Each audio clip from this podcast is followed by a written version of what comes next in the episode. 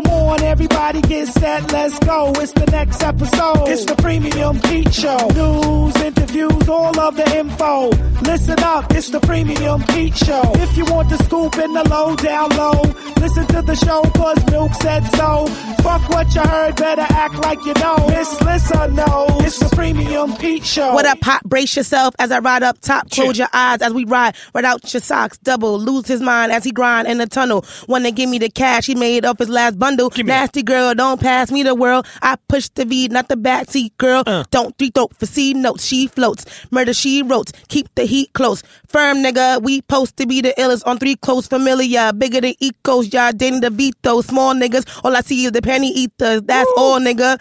Low shark in this year, razor figures. fifteen percent make the whole world sit, sit up. up. Now take notice, now to take over. Y'all take quotas to hit Popeye out. Listen, shout out to Danny DeVito. Yeah. What's he doing? Let me tell you something. You sounded you sounded just like Foxy on that. I had the raspy going on, right? A little raspy. Little raspy. Yeah, yeah. I see what you're doing. No I'm pl- going for my girls this week. Like the, my my last couple like intros have been like to my women because I feel like you know as you should. I have to. As you should. And you know what? I'll tell you one thing. Um, before we end the year out, I want to have a couple more girls on. Me too. Um, and, and, and not only not only some like don't get me wrong, internets. Listen, I, I can't always be this nice gentleman preacher Pete. Okay, I want a fucking porn star on, popping that. Uh, uh, I'm working that on bullshit. Behind the scenes. I'm trying to get. Um, she's not a. I want to call her a prostitute. I'm not even gonna lie. What? I'm working on trying to get a yeah, prostitute. But then she may came on. She may try to charge. You know what I mean? Like I don't do that type. We'll of stuff. We'll see. You we'll know? see. I'm trying to get her on. I think I that you, you and her will be fun. I definitely want a porn star. And uh, shout out to um, to Nikki Morgan. She tweeted she wants us to do a naked episode. So you're gonna get naked? I don't know, man. I'll think about it, man. I'll think about it. I mean, um, mm, I could definitely, you know, maybe bottomless or anything for Nikki. Internets. She showed us Internets. her. Her cotty, so we I can, you know, pull it out. No, no, but he, not, not only porn stars, I think that we're going to have also people who, like, especially women who are empowering, uh, inspiring. You know, um, just being somebody that has a daughter, teenage daughter, I want to I want to be inspired to help inspire my daughter. Right. To, you know, you know, to give my daughter a, a, a cue, to give her some wisdom. Because I already always try to instill gems in her. But you can learn a lot from another woman. That's true. You know what I mean? That's so true. And I, and I want to continue to do that. But we got a lot of different stuff. And, and, and as as we go along, you know, again, I always tell you hip-hop is hip-hop. But, you know, I definitely want to uh, start hitting some other corners, doing some, you know, um, sports, some, some porno. Like, yeah, you know, some, some curveballs. Yeah, I mean, we have. We have. That's why, you know, we said expect the unexpected because you never know what it is. And we have done that. And I love the internets that say, like, yo, you never know who's going to be on this show. Um, and shout out to the internet. Shout out to the internet for the last episode. Listen, at Styles P, man, one thing I – first of all, I love the episode. Me too. And a lot of the internets did too. And shouts to everyone that tuned in and listened to it. One thing I love about Styles P, as he gets older, I feel like he's like he, – he like the young relate to him and the old appreciate him. You know what I mean? And and he's like one of those dudes that has so much wisdom. He's seen a lot. And he's nasty when it comes to doing his business. Right. And you know, I just, I just really, I just really like Styles, man. And I think, like, you know, even though at the end got all choked up and shit like that, and I was like, what the fuck? Yo, is- that was, that was really great though.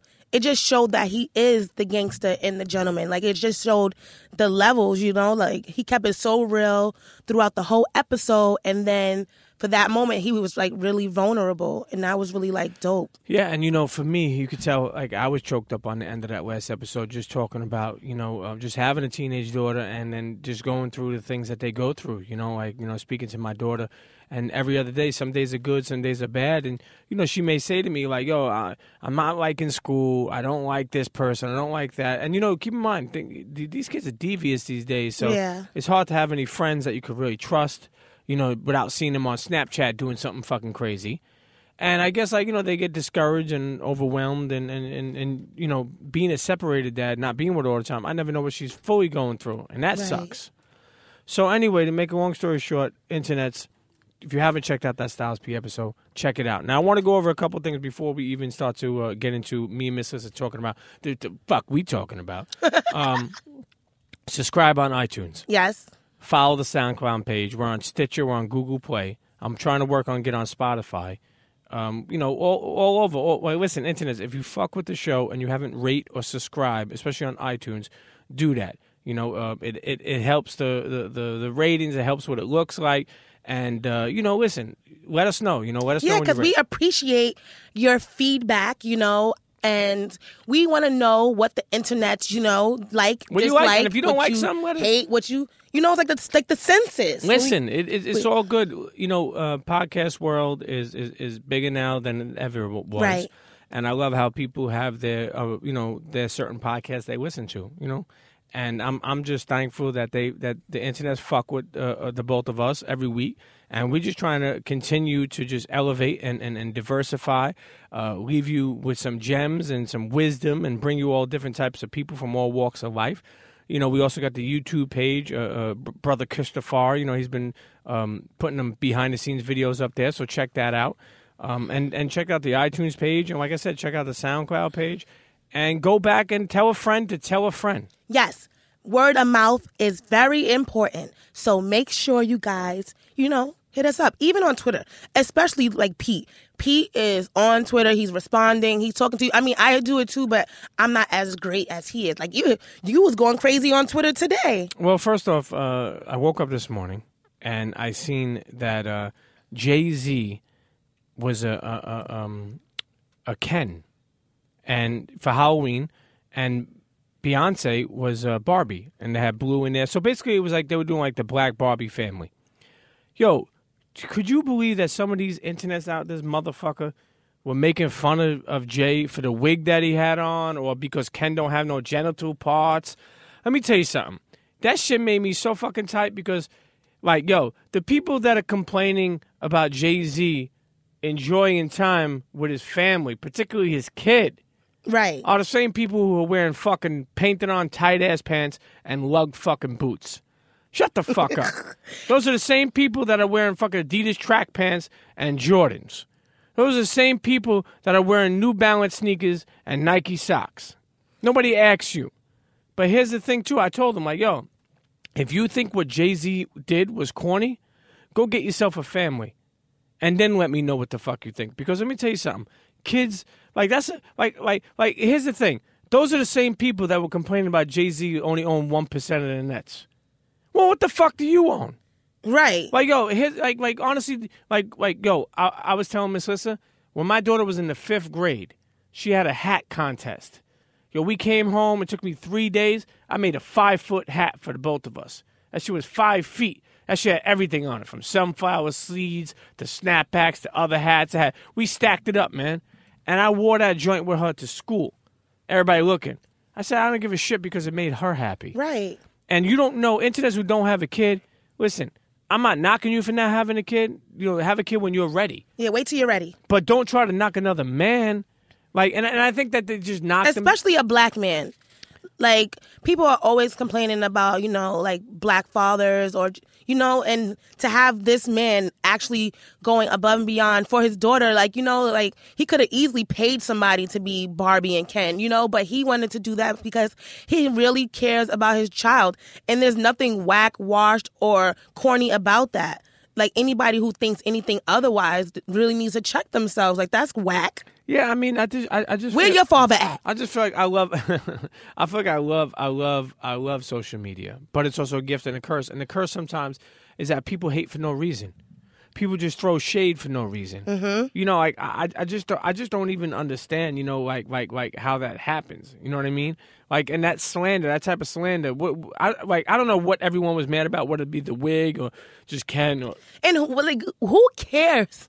Is the Ken doll supposed to have a penis? Like, what does that have to do with like him dressing up? Like, that's the like it's annoying. It's stupidity. But even like you said, people like here's the thing to me: people would talk about a father not in their kid's life, and then talk shit about them being in it. Like, right. You know, like like that's why I always say the presence is everything. Presence over presence. And Jay-Z is living that life. And we should applaud another man. Or, or if you're a woman, it, it doesn't matter. You applaud somebody for for, for for being inspiring. Right. Like, like, like yo, yo, shouts to Killer Mike, man. Killer Mike tells me all the time when he sees me put posts up with my kids and presence over presence, he it reminds him. it reminds him to go and, and, and check on his daughter or call right. her or, or, or, or see where she's at. Because that's what we should do as, as, as you know, here's the thing. I, I love my ladies, but when I speak to my, my brothers. Right now. Like, yo, we should, we got to uplift each other, man. Well. You know, like, like yo, I get hit all the time about people who are, are, are facing uh, issues with their, with their daughter's mother or their son's mother. And I explain to them how to, how, you know, how to work it out and, and, and, and how to figure it out and how to, how to keep it going and how to stay strong. And these kids need us. Listen, I, at the end of the day, man, I don't know. I don't, I don't want to spend forever talking about Jay-Z, and he's living his life and enjoying himself. And he ain't dropped no check on this show yet. No, no, no, no. But wait, listen, listen, internets who are worrying about Jay-Z and his fucking family's costume for Halloween, do me a favor. Worry about something more important, like November motherfucking eighth. And no, not November twenty-eighth, as Trump said one time. Yo, you know Trump said that? He had the date wrong? Yeah, he got the date wrong. It was like uh, uh, three weeks ago. But I figure a dumb fuck would get that wrong. That, yo, he's that an orange asshole. Carrot mother, like, yo, that motherfucker would get a burnt egg roll, you know? But at this point, it's just like, I don't know, like, well, is don't Hillary you know? Better? Here's the thing. It's, it, here's the thing. Do they, we both, not... Re- both of the candidates are tough. Yeah. Okay? They both kind of suck.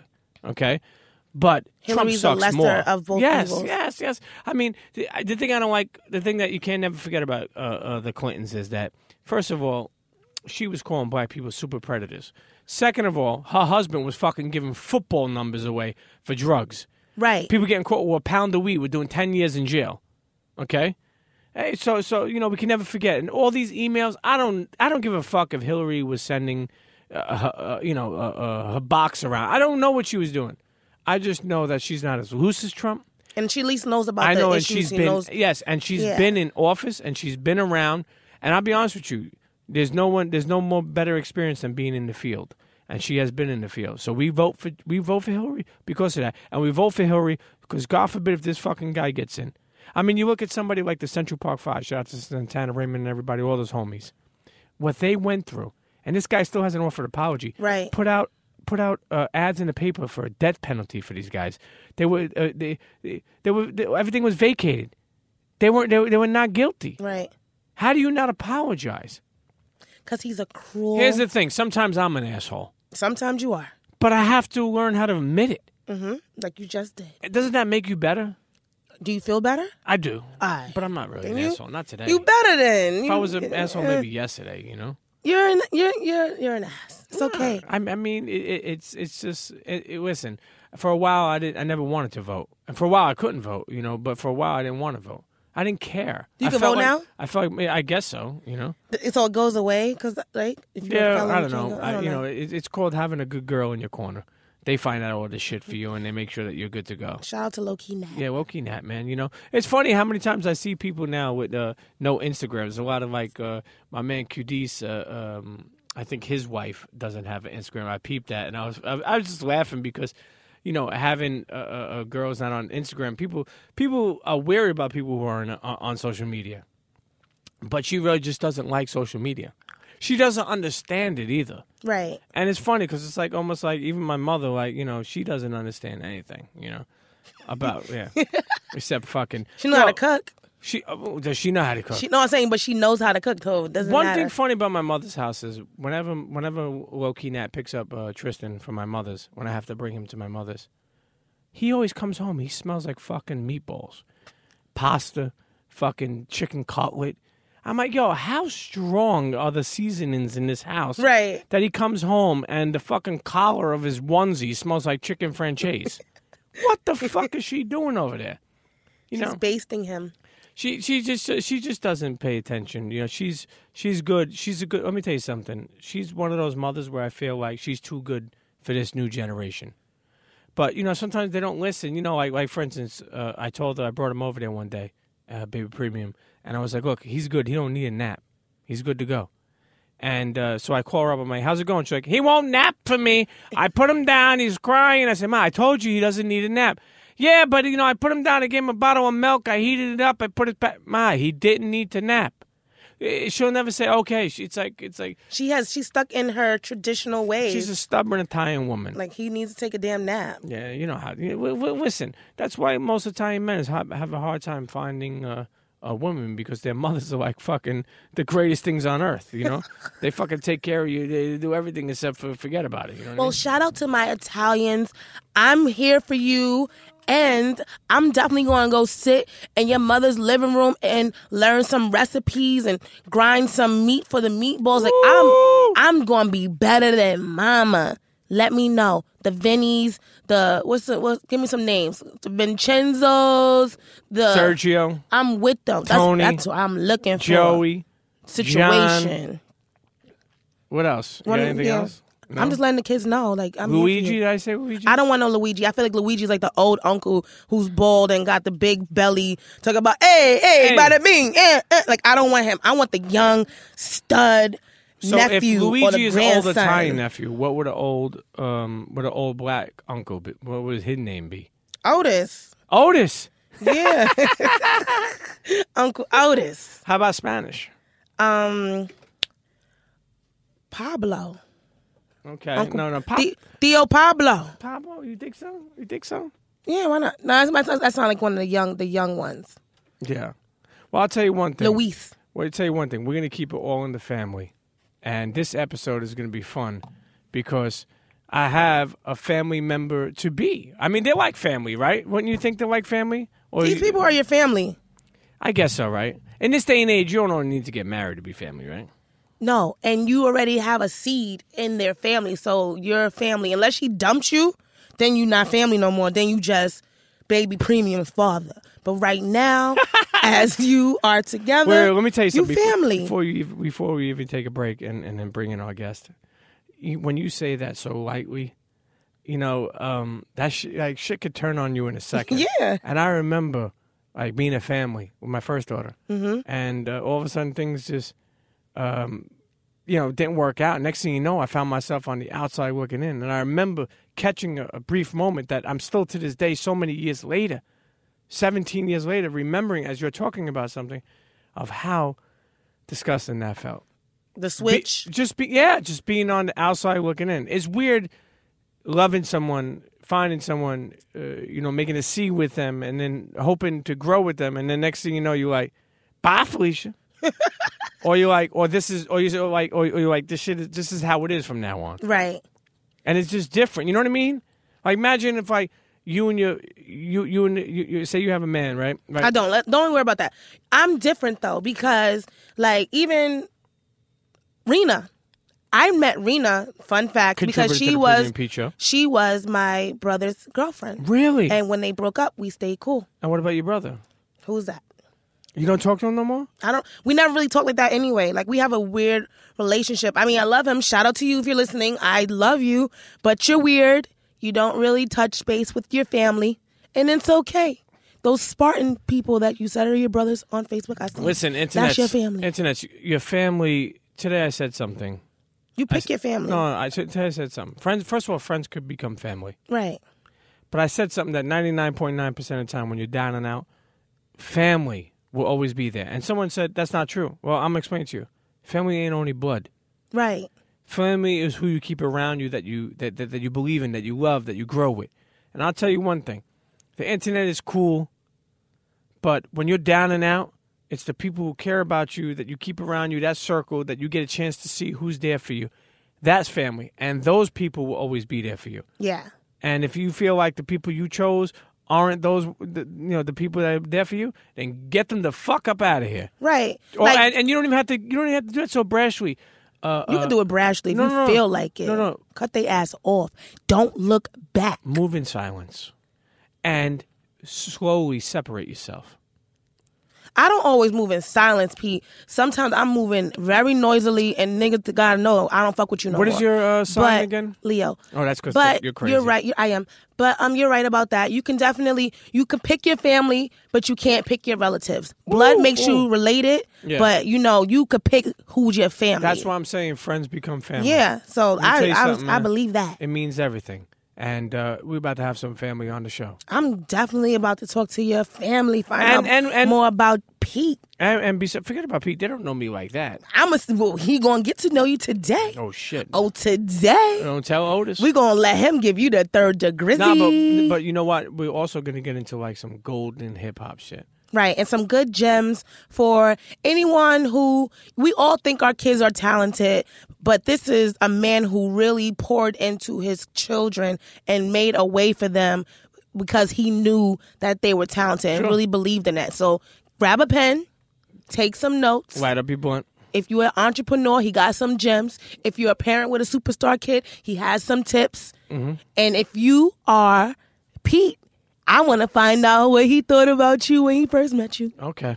Well, we'll find out. Internets, don't go nowhere. You listen to the Premium Pete Show with Missus Knows. A K A Yonsei. Motherfucking Yonsei. Ow. Be right back.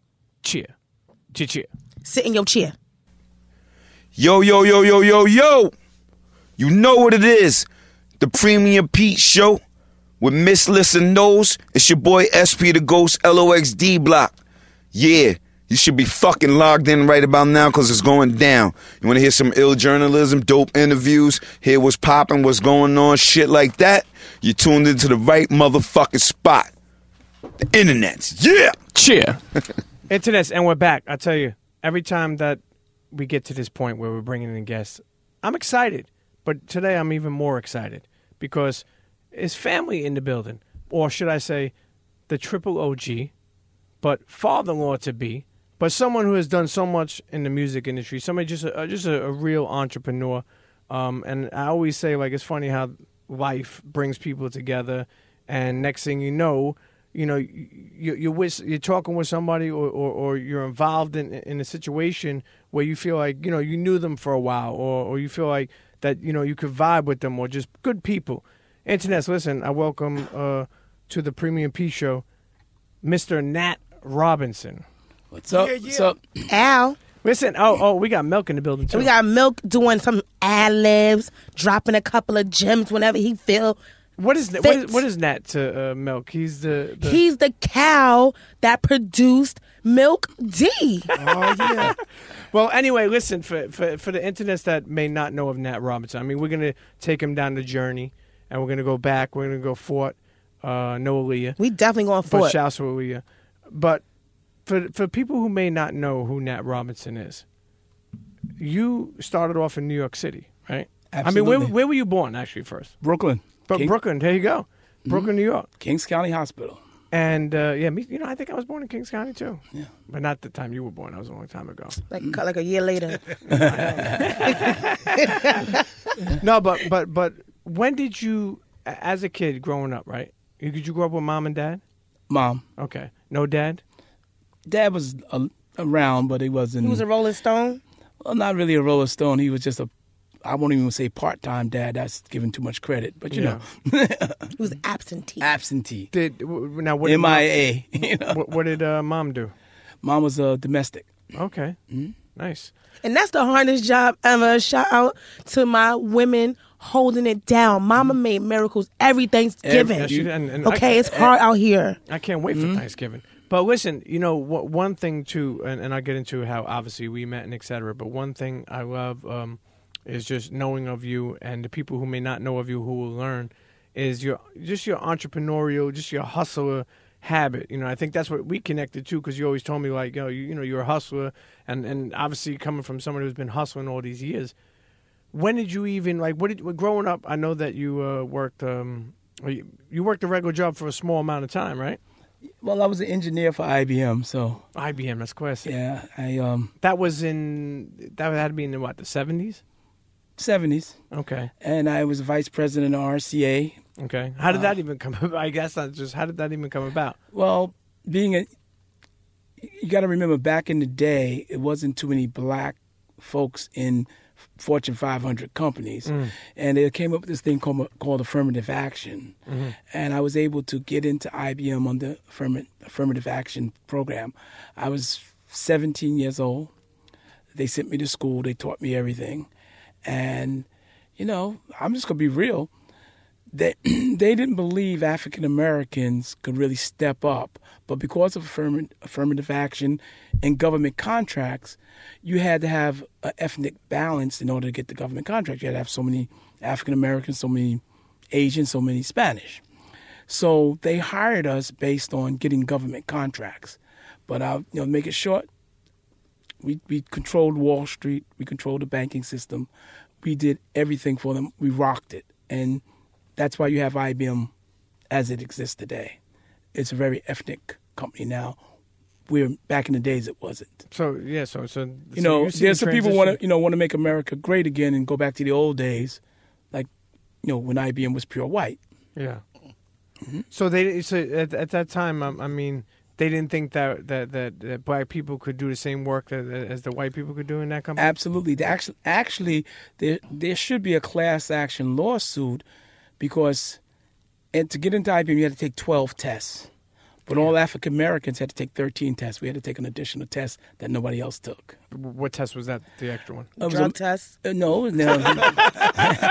yeah, no, no, no. We couldn't. We we couldn't afford no drugs then. Everybody else had the drugs. we, we had to go get that from our coworkers. you know, no, it was a, me- a mechanical test. We had to show that we had logic in our minds and we were logical and we could function in logical atmosphere, because skin color definitely changes your logic. like, exactly, you know, exactly. Dang, that's so, so crazy. So yeah. you, so you working in I B M, mm-hmm. and um, when did you decide to get? I know that uh, you, you had the number one nightclub back in the day. Which, for the internets that don't know, let them know what the name of that club was. That club was called Tribeca, but I've had like quite a few clubs prior to that. But well, how did you even get into that? Why don't you let the internets know that? Well, actually, I'm. I don't know if you ever heard of Black Expo. There, there was a guy named Winston Sanders that ran the Black Expo mm-hmm. nationwide. They made hundreds of millions of dollars. People don't even know about it. I, w- I went into a club way back in today. In the day, a friend of mine was working there. You know, you're young, so I'm gonna get in free and all that. So I went down. I'm waiting for my boy to come, and I'm watching this dude at the door. And he's making all this money. He had a shopping bag between his legs. He had money in his arms and dropping money. And I'm like, damn. I looked at my partner. I said, yo, man, we, we need to do this. And we made a decision at that particular time. That's what we was going to do. And I had a dynamic partner. Actually, in New York, they used to call us a dynamic duo. Really? And uh, would people know of him? That's what they call no. us. Uh, oh, really? Oh. Yeah. Well, no, because we were kind of low-key and we were involved in a lot of different things. So... I, I, I won't get into that whole part, yeah, no but you know, you like to roll sometimes below the radar. Sure, most he's a, he's the original low key Nat. Yes, yeah, yes, yes, you yes, know. Yes. So, yeah, we kept things really cool and simple. So, so you decided. So, so after I B M. Well, before I left, I called my boss at I B M, and said, you know what? At lunchtime, I said, I can't do this anymore. I'm gonna Wait, you waited till lunchtime? Yeah, I couldn't. I was trying to get to the end of the day. I just couldn't make it. So I called at lunchtime and said, you know, I can't do this no more. I'm going to resign. He said, resign? I'm just going to be honest and please anybody don't think it's not a racist statement. It's a factual thing. Um, I said, I can't really do this anymore. I'm dying inside. Mm. So yes. I, I just can't do it. He said, well, um, you're very fortunate to have a job at I B M, and I won't translate that for you, but I'm sure you can translate it. Uh, yeah, I'm very fortunate, but I'm dying here, so I can't do it. And he says, well, you know, we like to have some people from H R come down. You can't, you can't leave. H R. Really? What are they, fucking mafia? What? Well, no, that's, that's like they, Bronx Tale. Right? So, they was like, we don't be letting black people just no, no. in and out like that. That's right. You don't. You, you just you, you, you just gonna leave. You, you, you're dissing us. Yeah, you, like, you, you think, don't. You don't think this is like, God given? Yeah, exactly. You got it. Did they tell you to speak to a psychiatrist? Yeah, they told me, nigga. Well, you gotta speak to the psychiatrist. You know, because any Negro that wants to leave here gotta be crazy, be crazy, crazy. And didn't we give you a logical test? Yep. And so it took me about. Well, it took them about four weeks before they would actually release me. They sending me a check every week, and I'm not going to work. And I'm like, yo, I don't work for you yeah, people anymore. Yeah, they started sending him food stamps. Hey, don't you want food stamps? So that's Stand. how that's how it started. So I started, I started with an organization called Zodiac Productions, and we did small things. And then we we we, we kicked our game up, and we started doing things in um, you know today as Met, uh, Metropolitan the Met Building, which yes. used to be Char- uh, used to be the Pan Am Building. And uh, we started there, you know, Donald Trump's uh, first venture. And we started doing things in places like that. So because we came from a corporate world, both of us, myself and my partner Ray, we actually went after corporate companies. We went after in Hilco International, which had all the restaurants and stuff in the World Trade Center. We went after after um, after Pet Milk, which mm-hmm. owned everything in the uh, Empire State Building, the Reese Brothers, they were called. We went after Restaurant Associates that owned almost everything in Manhattan, and we cut deals with them. I said, look, let us take these places. You guys wrap up around ten, eleven. We're going to come in and turn it into a nightclub. We gave them a proposal. We're going to make you X amount of dollars more than you're making in your dead time.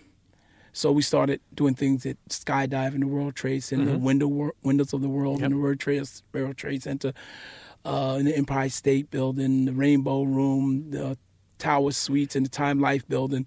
We started doing these things with these big companies. So then we came, it got to a point that we met some nice Italian guys uh, out of Brooklyn. Forget oh, about yeah. It. You know, and um, one of them, their father was the president of the Carpenters Union. Okay. So we got a place down in on Northmore in Tribeca, and they built it from scratch. You know, you had the Italian dudes coming in the middle of the night. You know how the Italians do. Yeah. Pay for everything they in cash. Put yeah. that fucking linoleum in and there. And don't forget and no, to put no, sal no. into the cement before you pour it. Right. Nobody can speak English. Nobody can speak English. You know? Silvio.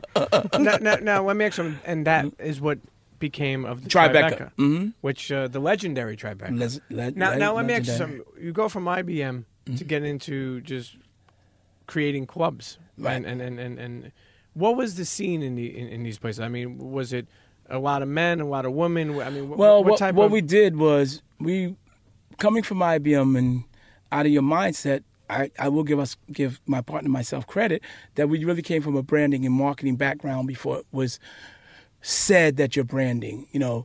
So we knew how to market, and we knew how to, so we came up with these things that nobody ever did before. A friend of mine told me recently, he said, you know, you guys created Ladies Night? I'm like, really? He said, you're the first people to ever do that in New York. Wherever you have women, you'll have men. Mm. And when you have women, men will spend money. I mean, that's simple as... Mm-mm. Gems. Yeah. Gems dropped. Yeah, it's just, there's no magic to it. There's no... Who, who was DJing at some of these... Uh... It was it was a guy named Charisma, but what happened, it was we were, we were actually starting to go into the hip-hop world. And uh, Russell had a, a kid named... Um, Um, what's his name? Who? Russell's first act. Curtis Blow? Mm-hmm. I, I, that was a setup. So we we we didn't do, we only did dance music. We didn't do hip hop music. Okay. So, um, you know, Russell said, "Could you put Curtis Blow in?"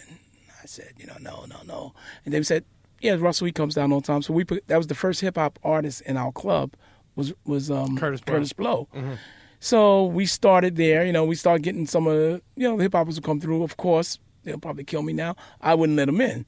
They come down, you got to let these guys in, you know. Oh, nah, it's like, yo, we Grandmaster Flash and the Furious Five. Hey, who's that? I don't know. Hey, I'm only kidding. so I, so I, I, it's like, so that'll only be ten dollars each yeah, yeah. since you G M F. so, so, and, and this was, and how old were you when you uh, opened uh, Tribeca? Was I about nineteen years old? twenty? I was a little older than twenty-something. I started, what's her name? I started um, Charlie Brown's in Pan Am Building when I was like nineteen. I, and I don't want to tell you how much I was making a, a week. Cause, you know. And I was already here then when he was nineteen. yeah. Well, um, when, when, did, when did you have Milk? Oh, I, he was already here. no, actually, uh, Giz was Giz, here. Giz I was came, there. I think he was twenty when yeah, I was born. nineteen when you, yeah, yeah, me twenty when you were born. Yeah, yeah like the, uh, but I, j- just... F Y I, so I take my father into the strip club to uh, New York Dolls, yeah. which we didn't hit yet, but they're about to close it, so we got to yeah. hit it. And he's like, oh, I used to have a club in here. yeah, it was called C'est-soir. Anyway. It was, was a like, strip club? Hmm? It was a strip club? No, no, it was no, a regular, regular club. Oh, I'm about to say, you was it's dabbling. It's a strip club everything. Now. Oh, we did some of that. He going to I B M after hours. I'm going to turn this up. Okay, I'm going to bring some poles and some hoes. Well, we got to... Ladies' night. Hey, hey, we got to do the edited version. Okay? so... Work with me here. so so let, let's take this. So you got Tribeca, right? Right. What else do you have? Uh, C'est-soir. I had How do you say that? How do you say C'est-soir. See, who, who came up with that name? What is Voulez vous coucher au soir? C'est soir, Al. You know, really? C E S O I R, tonight. It means okay. tonight in French. Yeah. Okay. Do you want to so so, tonight? So there was a point at, say, twenty years old, you had Tribeca. C'est soir. C'est soir. Uh, had a place downtown called the Raspberry Strawberry. Okay, nice, nice. And uh, we like had a few... Th- spot. Yeah, yeah. Well, it wasn't... Charlie Brown's. Charlie Brown's. Um, he could do, I even did things. Milk M- M- wasn't even the headrest. Milk head, wasn't headrest. Even here yet. Head See, this is why Milk. This is why Milk. There's a fourth mic tonight because yeah. just in case uh, Pops forgets anything. Well, certain things, certain me. things you don't want to talk about. You know, you know. No, but listen, from an entrepreneurial side, like, did you ever say to yourself, even though I mean, you're making money, you're mm-hmm. doing, you're doing something you like, mm-hmm. uh, you're your own boss, right? I mean, did it did it move so fast where you're like, what the fuck is going on? Like, how did you know how to handle yourself? Well, I had a great partner, and we had corporate meetings in our car every night. When he, I drop him off one night, he would drop me off one night, and we sit up till the sun comes up and sit in the car and talk about our next moves. So we really planned everything, and... You know, we got a chance to meet everybody. I got a chance to meet Sylvia Rhone. Got a mm. chance to meet Merlin Bob coming through the club, Russell coming through the club. So I started to know the people in the music business just because they came to the club. So that Making was, friends, yeah. Making friends. Mm-hmm. And, you know, as things, you know, the, the transition happened and Milk became of age. I don't remember what you were, but you were young. What, are you about thirteen, fourteen years old? Yeah, yeah. So, so he says to me, well, I want to be a rapper. Okay, I'm getting. I'm moving fast. No, no, no, no. You're not moving that fast. It's okay where we're going. Okay. What was your like when Milk comes up to you and says, "I want to be a rapper"? Mm-hmm. What was your thoughts? What did I tell you, Milk? What? Don't waste your time. No, no I don't remember. No, I told you. I said you got to you got to give me something. I, you can't just tell me you want to be a rapper. What is your project? What, you what did he tell me? He was like, uh, "Let me see some work." Yeah, exactly. Son. Which y'all could go back and reference our interview for that. I think we talked about it. Okay. When when I let him hear them playing it on the, the um that show in Brooklyn. Yeah, the one we was paying. Uh, No, no, no, I wasn't paying them. No, no, they was playing. You thought I was? I wish I was paying them. The, um, I, I think remember. Once he heard that, he kind of took me a little more seriously. Yeah, yeah. So, yeah. so, so you tell him, listen, you want to rap? Show me what, show, show me what you got. Right. And and and and I guess what you were looking for? What? What were you looking for? I wasn't looking for. I was happy doing what I was doing at the moment. No, but what were you looking for from from Milk? From I, I, I come from music. Even though I wasn't in hip-hop, I come from music, and mm-hmm. I can hear music, and I knew, usually know when usually when it's a hit. And I said, well, let me hear you, Milk. I know Milk was, he was in Brooklyn Tech, and everybody's telling me Milk is smoking everybody in the club, in the school at lunchtime, and I'm like, okay. And, you know, he's doing them, those little battles in school, but I didn't hear the battles. Battling for murder burgers and suicide fries. I don't know what he was battling for, but I know I was hearing this stuff coming up, you know, out to school from his boys. Mm-hmm. Just to get a rap. Yeah. You know. Classic. So, um, make a long story short, Milk brought me his demos. I said, okay, this is cool. So I, I started pounding the um, pavement because I wasn't in the music business. And I was pushing, um, was I pushing both at the same time? You and Light, right? The, uh, yeah. Yeah. So I was going to, you know, Sylvia. Well, I didn't go to Sylvia, but I was going no, to. No, no, hold on. You, you already to, this, to the third record. We got to go back to the Christmas record. Oh, man. Yeah, we had we had a Christmas song. See, certain things were supposed to leave so wait, out. So audio, so wait, audio two. Mm-hmm. I had a Christmas song. Yeah, it's about that time for Christmas rhyme. did, you, did, you, did you did you did you like this song? It was cool. Um, okay, so boom, one of one of the, the promoters that my father knew from yeah. from the club, club business, yeah.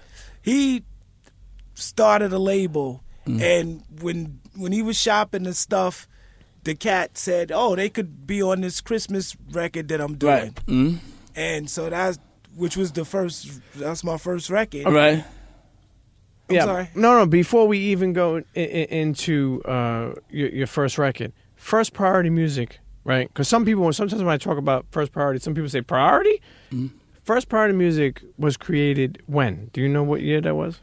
nineteen eighty-five. Five, yeah. Okay, nineteen eighty-five, mm-hmm. and.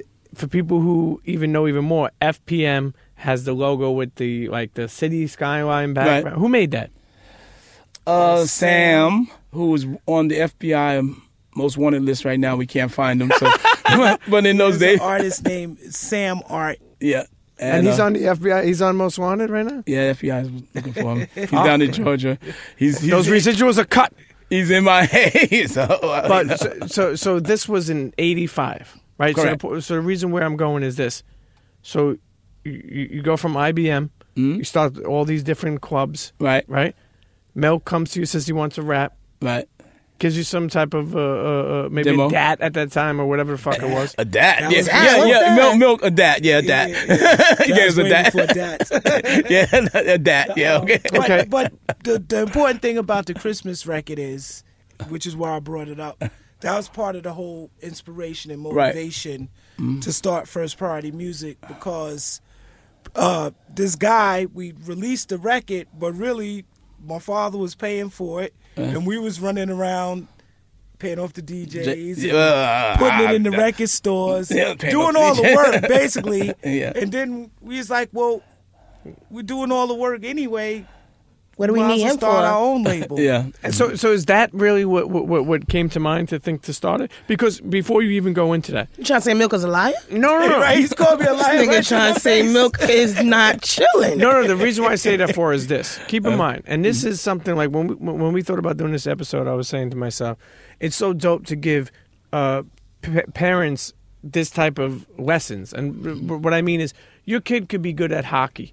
Mm-hmm. Or I could have a great arm. He's throwing like eighty miles per hour, ninety miles per hour. But if you don't put in as a parent, you don't realize how much they do or how many practices they bring you to or how many things they got you or how many how they know. I even like Just Blazer tell me that his mother bought him a keyboard at four years old. Right. And I'm like, how the fuck did she know? What happens if she's like, ah, that boy, he, he just needs to sit and watch T V or who knows? Like as as a parent, I look for that. You have you have to watch your child, see what your child likes to do. You have to listen to your child, have communications, and don't blow them off because they're so young. See, Milk, and I used to talk. Milk was the last one up from the table mm. because he was always talking at the table, what he wanted to do. And, and you mean I, like dinner time? Dinner time. Which, which, which, before you even say, is to me, if you get a chance to enjoy dinner with your family, mm. it's a beautiful thing. There's so much that could be talked about. Like I, I feel like sometimes life is so busy, a lot of people don't get a t- chance to eat dinner all the time like that. You so hungry. Let the man finish. Well, let me finish. I'm gonna take it back. Just keep it in, keep it in order. Milk's grandfather was an entertainment entertainer. He was in vaudeville, Ooh. and you know he danced. He was at the Apollo. He played. He sang. He danced. He was a comedian. He played the piano. The whole nine. He used to sit Milk down when he was young. I'm sure you remember. And he used to sit him down on the piano, and he would play the piano. Uh, what was that, Pennies from Heaven Pennies or something? Pennies from Heaven. It's something everybody, some, something about Pennies from Heaven. And, you know, so he comes from music. His grandfather constantly was there. So as the uh, dance era was going out or the disco era was going out and the hip-hop era was taking over, Milk was right there because that was his music. He grew up on that. That's the music he knew. So he's a hip-hopper. I'm not a hip-hopper. Mm-hmm. But he converted me. And in converting me, it has to make sense. I'm the kind of person that deals with logic. And if it's not logic, and it's not logically there, then I don't want to be involved. So Milk started to teach me. He started telling me about who's who. And the next thing I knew, I've, I'm cutting it short. We're up in the Bronx somewhere with this one and that one. We're down in Brooklyn somewhere, in Harlem somewhere. We're, we're in every gutter place you could find, and we were there every night, you know? Latin Quarters. Latin yeah, Quarters, you know? R- raising, raising, raising, raising your kids, but also... Kid, I'm, I'm, oh, I'm sorry. No, no. I just want to add one thing to this about mm. my father. Mm. One of the things that he does is he's not going to take you serious unless you prove to him that you're serious. So, in other words, like you would say, how do you know... He knows because if you're really making an effort and you're really, really trying to do it, then he'll support you. But if you're just talking, yeah. then he's ignoring you. Yeah, and, and, and, and you know, not to go, we're going to bring it all around, but there's something else that was very inspiring to me is Milk had told me that there's a book that you made him read when, how old were you? And what is that fourteen book? It's a... A cassette he gave me, Think and Grow Rich. Yeah, at Napo- fourteen years old. Why Na- did you give him that at fourteen years old? Because Napoleon Hill, Think and Grow Rich, is probably one of the most motivative things you can ever read. Because he's not talking about, you know... Get tight, rich quick. Yeah, tighten your belt and write down your goals of the day. He's talking about life. And what he was done, uh, Carnegie, you know Carnegie, on mm-hmm. Carnegie Hall, mm-hmm. Carnegie Steel Man... He he hired him to write a book called Think and Grow Rich. And in that book, he said, I want you to go to the richest men in America and find out what they have in common. And he says, I will introduce you to these people. So he went to, yeah, I'm not going to tell you the whole thing, but he went to people like Henry Ford, and he went to all the rich people, and he said, what do they have in common? And that's what you're going to have to listen to to find out. And see, anything has a common denominator. If you go into hip-hop, into a business of hip-hop, you look at the successful companies, there's going to be one thread that they all go through. There's a common denominator there. If you go into manufacturing, baking bread, you look at the five successful bread companies, they all have one thing in common. So it's not rocket science. Sure. And and Think and Grow, the, the common thing was the state of mind. Mm-hmm. They all had a certain state of mind and looked at things a certain way. Right. And were willing to go through certain exercises, mental exercises, even though some of them seem silly, to maintain that state of mind. Like he said, if uh, if Edison wasn't, if he said if he hadn't invented the light bulb, that he wouldn't be talking to him, doing the interview with him. He would still be in there working on how to get it done. Mm-hmm. And Ford basically said the same thing. So it's a mentality. You Which, giving up all the thing that your father was trying to get the generation to read. You done gave them Cliff Notes. You know these kids don't read no, no way. So now they not going. It's on, it's on Spotify. It's on he audio now. He gave me now. the cassette. I didn't read it. I listened, but they well, the no, book. Now these kids going have the to. You gonna have to text them. yeah, you gonna have to text yeah, it's the them. best thing in the world. Yeah, yeah, but and I remember even talking with Milk and Milk telling me that it's a process where he put it down for a little bit, then he brought, picked it back up, and then he put it down, and then he picked it back up.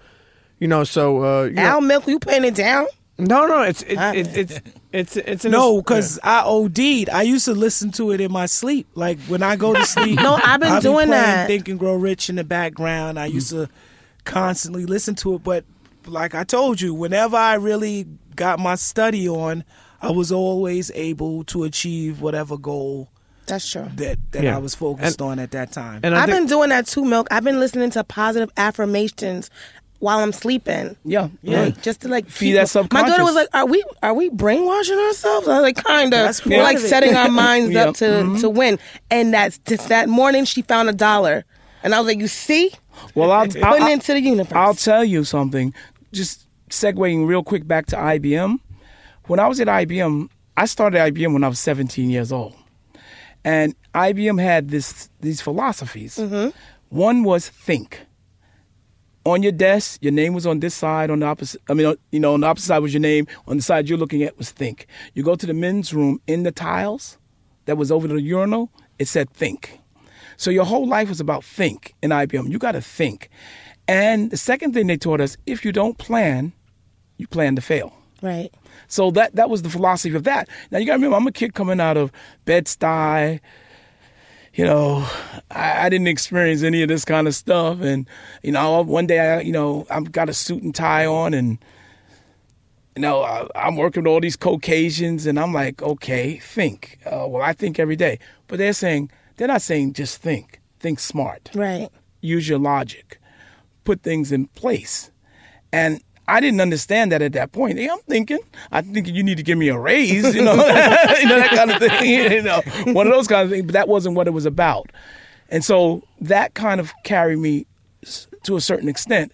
And was the correlate, you know, was it the similarities between Think from I B M and Think and Grow Rich? I don't know. Right. But I picked it up and I read it and I said, wow, this makes sense. And I'll tell you something that happened in the last five or six years. I know two young guys. One was born here, was born in um, in Brooklyn. His father was a Black Panther in California, and he got asylum in Sweden. So I know him, and I know his boy. They come to New York. They, I know them for a long time. I hang out. I feed them, that kind of stuff. Those guys were broke.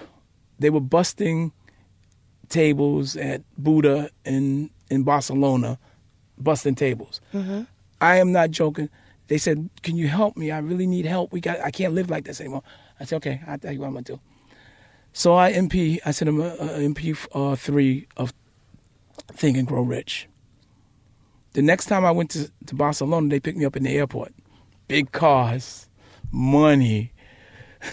They rocked it. Really? They rocked so it. One was white and one was black. They rocked it. So I actually, you know, with G, I was in uh, Curacao. Mm-hmm. So one of them was in Curacao. It's how I met G. And So I'm, I'm over there, and my man got so much money. It's just unbelievable. They went into, they opened their own brokerage firm. That's in, nice. in Barcelona. Hey, listen, Internet, uh, Think and Grow Rich, man. If you never heard of it, mm. um, get the audio tape if you're not a book reader. If you're a book reader, grab the book, hardcover, mm. pause. Napoleon Hill. Yeah, mm-hmm. Napoleon Hill, and, and, and listen, it seemed to... It's on Spotify. It changed Milk D's life. Changed a lot of people's lives. And, and, and no, it changed a lot of people, like you're saying. You know, uh, let's go Let's go back to, um, when did you hear Top Billin'? Well... And what was your first thoughts? Well, the first time I heard Top Billin', I'm, I'm, gonna be, I'm a very honest person, to a fault sometime, I said... We were working on a song called Make It Funky, right? Mm-hmm. And I don't know which one came first, that or Top Billin'. So I heard Top Billin' and I had heard Monk, Make It Funky. I said, Make It Funky was a James Brown sample. This is the hit. Mm-hmm. Milk said, Milk said, well, Dad, I, I like this Top Billin'. I said, yeah, but this is the hit. You know, and um, Daddy-O was saying the same thing. Yeah, Daddy-O, yeah. yeah actually, they, they all beat me the, up. Yeah. Uh, actually, you know, what were you going to say? I was gonna say, Dad, it's really Daddy-O. Like, yo, this is it. This is the one right here. You mean yeah. Top Billin'? Yeah. yeah. You know, it's funny that you. I, I, I got to bring this up. I read something that uh, Daddy-O came up to you guys in a club, and you. Were, it's it's so funny to think that as a father, you're running around with these uh, uh, young kids who are your sons. Yeah. And Daddy-O was like, yo, if you need me, he came up to you and said something like, if you need me to produce anything, I got you. And then you said, yo, Dad, yo, Dad. Um, Daddy-O wants to produce for us, and you're like, "Oh, we'll talk about it, son." Like you were, had, you were being like a, a manager and a, and a father at the same time. Yeah. You know, we'll get into that and, but, and security. But but it, but th- but that that that's how you that's how you met Daddy-O. Was did he come up to you at a club or something like that? Yeah, yeah. yeah. Um, and the, then uh, Lumumba managed them, so we. You know Lumumba from um. What was the name of those guys? Uh, um, I don't remember the song they were called. They used to, Lumumba they, Carson. Anyway, he he managed them, and we knew him. So we made we uh they're moving blackward. That's what they always used to say. We're moving blackward. Um, so and, so that's that that that was well, the first the, time. Well, that... make a long story short. Here it's time to release the record. Now this is where logic come in, and this is where you you put your safety net in, and you go into safety mode. Okay, if we put out this record, Make It Funky, which this is where I'm heading right now. Yeah. And, well, it, and you're putting up the money, so you're thinking like you're going to make the executive decision. Right. Well, what we did, we put out Make It Funky on the A side, and on the B side, we put Make It Funky, instrumental, a cappella in those days. And on the B side, we put a little three-minute thing called Top Billin'. And we released it, and we put it out. We start hustling it. All of a sudden, you're walking down the street. You had a few jocks playing Make It Funky, like Marley Marl and all them. And all of a sudden, you're walking down the street, and you see the brothers in the car. You say, whoa, they're playing Top Billin'. Whoa, they're playing Top Billin' everywhere you go Friday, Saturday night. Marley Marl picked up on it. It was really, it was starting to get played on radio. So we said, okay, now it's time to switch up. We reissued the the uh, the, the record, making Top Billin' the A-side. Right. Now, well, hold on, D. You forgot something. What, what's that? Before we released it, shopped it. Oh yeah, oh, oh, we shopped, we shopped Milk everywhere in the world. Man, his voice is too high, and ah, ah, they said. Yeah. He, I remember him saying they yeah. even said that he sounded like a girl, and they said yeah. Light sounded like a boy. boy. Yeah. yeah, and you know that went on and on. Um, Fred Mineo, if you hear this out there, I took both of them to Fred, and uh, I took Fred out a couple of years ago. We went out to. Fred Asia the Cube, Select, Select Records, Records. Okay. And he's my man, you know. U T F O, yep. and Roxanne, okay. Uh. Roxanne, everybody. Uh, so Fred told me, yeah, this is never going to work. And he let me hear some other stuff. This is what you got to do. So I always go back to him every time I see him and say, oh, yeah, remember twenty years ago you told me this is never going to work. he he said, wasn't the only one. Yeah, he wasn't the only one. He said, enough is enough. Okay, okay. I don't want to hear that no more. Don't tell nobody else that. Okay, you know, anyway.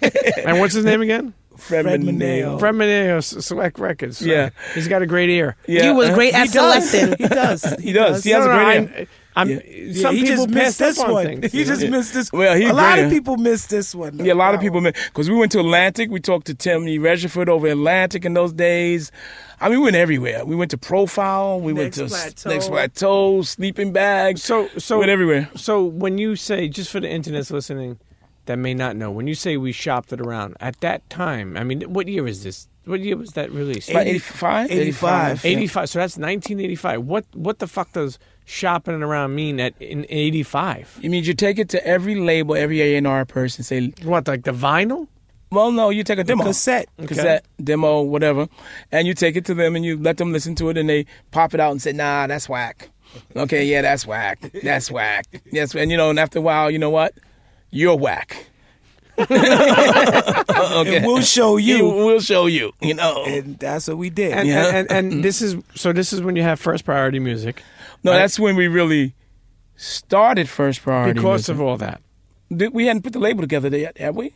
In eighty-five, that's when we... But, I mean, when we were shopping, and we, were, we wasn't no, shopping, yeah. No, we we put the label together because they wasn't biting. And you, are you guys familiar with Priority Records out of California? Um, yes. Mm-hmm. uh, Brian Turner? Yes. See, what happened was we started the label. It was called Priority Records. Okay. Um, and then Brian had Priority Records in California. We both had records out. So Brian calls me, yeah, well, we're going back and forth. So I called my lawyer and said, we got to trademark that name. So... Brian must have called his lawyer and said, we got to trademark that leg. Yeah. So my lawyer calls me back and said, we missed the trademark by one or two days. Brian oh, beat us to it. So what made you put first? Like, Well, I had to do that because I would I was infringing on his copyright at that okay. point, his, his yeah. trademark. Yeah. So we t- we called it First Priority Music, meaning we really was first, but because of this situation, right. yeah. you know, you know. And so, you know, in those days, you were flying by the pants. You didn't You didn't trademark. You didn't... do those things. You just did it. Right. Yeah. And then the business started to be forced into a legal thing because I'll tell you, some of the great Caucasians, they're going to make sure it was right. Mm-hmm. It's going to force you to make sure. It's going to make sure you have your copyrights on your songs, your trademarks on your name of your company. Everything's going to be, every T is going to be sure, crossed great. and every I is going to be dotted. Now, do you think because of your experience within, you know, opening up all these different clubs helped you become a better businessman at opening up a record label, so to speak? Yes and no. I'm going to say yes in the sense that you had a starting point. Mm-hmm. You you you knew you know about money, you know about investment, you know about marketing. Yes. You know about hustle. You know mm-hmm. about hustle. And and I will say no because I knew nothing about the record business. I never worked in the record business. Everybody told me I was crazy. I never did any well, I never did anything in the club business either, but that's beside the point. Mm-hmm. Um They told me, you never did this. You don't know about music. So I can't remember who told me, but somebody told me to buy this book uh, called This Business Music. Who, do you remember who told us to get that? I don't remember who told us to get it. It might have been Kendall. And we bought that book um, by, what's his name, Kavaloski or whatever his name is. And uh, I read the book. The book goes into every aspect of the music business, from royalties to mechan- from mechanical royalties contracts. to contracts, uh, performance royalty, production royalties, everything. And I read it about. I never. I, I didn't understand the first five times I read it, and it wasn't on audio, so I just read it over and over again. And then as each segment of the mis- the music business presented itself, I would go back and use that as a reference book. We were like, whoa, nice. They want to pay us for so-and-so. Yeah, yeah. yeah. It's kind of like your Bible. Yeah, it's, exactly. It's funny because it's like, you know, when you, you know, meeting you a couple, what, like four years ago, or uh, meeting a couple years ago, uh, right away you think like, oh, this guy, you know, he... He, you know, he knows what he's doing in here. He done, and you did, but it, but you know, who knows that at one point in time, you didn't you didn't know a lot, and you had to figure it out yourself. But that's that's that's, that, that's the golden part of of Think and Grow, grow, grow Rich. You, Henry Ford was not a businessman. Mm. Henry Ford was a mechanic. And he was an uneducated, uneducated man. man, a mechanic. So what do you do when you're a mechanic and you're trying to market and sell the automobile? You surround yourself with great people, somebody that's a great accountant, somebody that's a great engineer. I mean, engineer, in de- sure. design engineer. So he, but he realized he was a mechanic and a great mechanic, but he had, he realized I have to surround myself with people to fill those voids in who yeah, I am. And they say, a lot of times they say, surround yourself with people that are smarter than you, which is really kind of hard to for most people, most people to do. Right, because most people, they reject that. If right. somebody's smarter than them, then they don't want to be around them. Sure, But sure. it's really benefiting them to have people that are smarter than them right. around them. Right. If you're around four smart people, you're the fifth. Yeah. Like mm-hmm. it will go to you. Yeah. Yeah. And if Absolutely. you hang out with four broke cats, you the fifth. Be the fifth. Ooh, Nat, Ooh Nat, I like that. Let me write that down. Put that in the- Listen, g- gems are being dropped. Nat, uh, I do want to say this.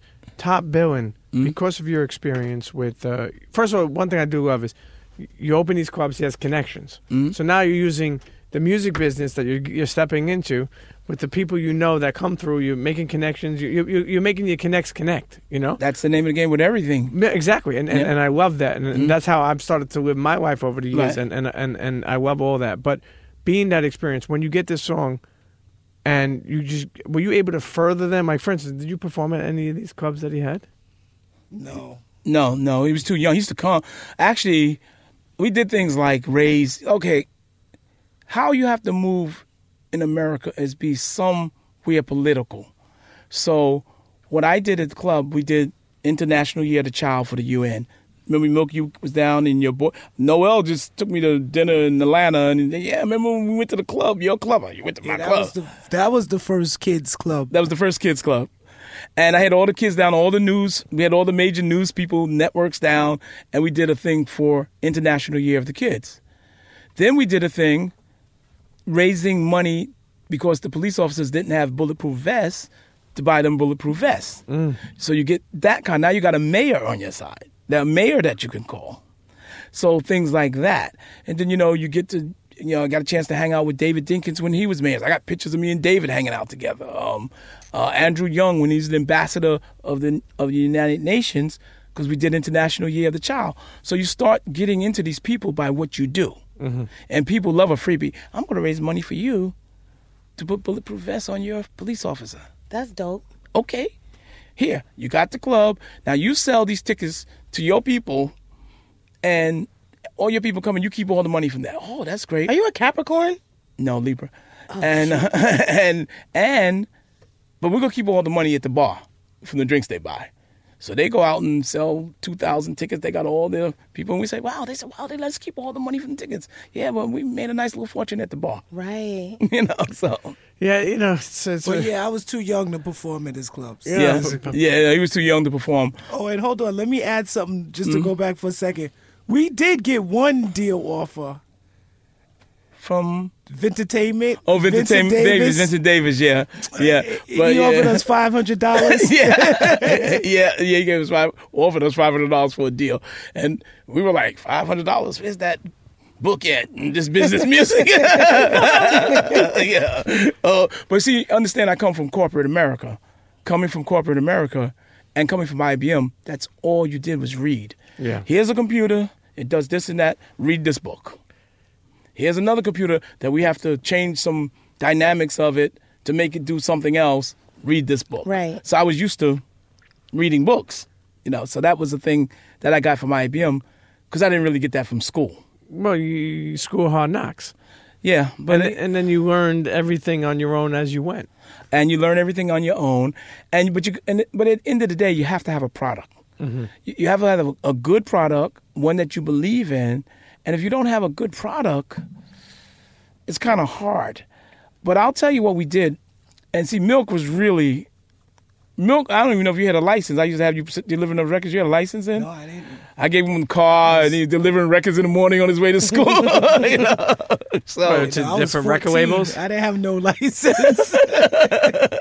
well, Milk, I, I tell you, just just seeing, I mean, his rise. You, I mean, you really had a different childhood. You really think about it. You weren't your average fourteen-year-old, you know?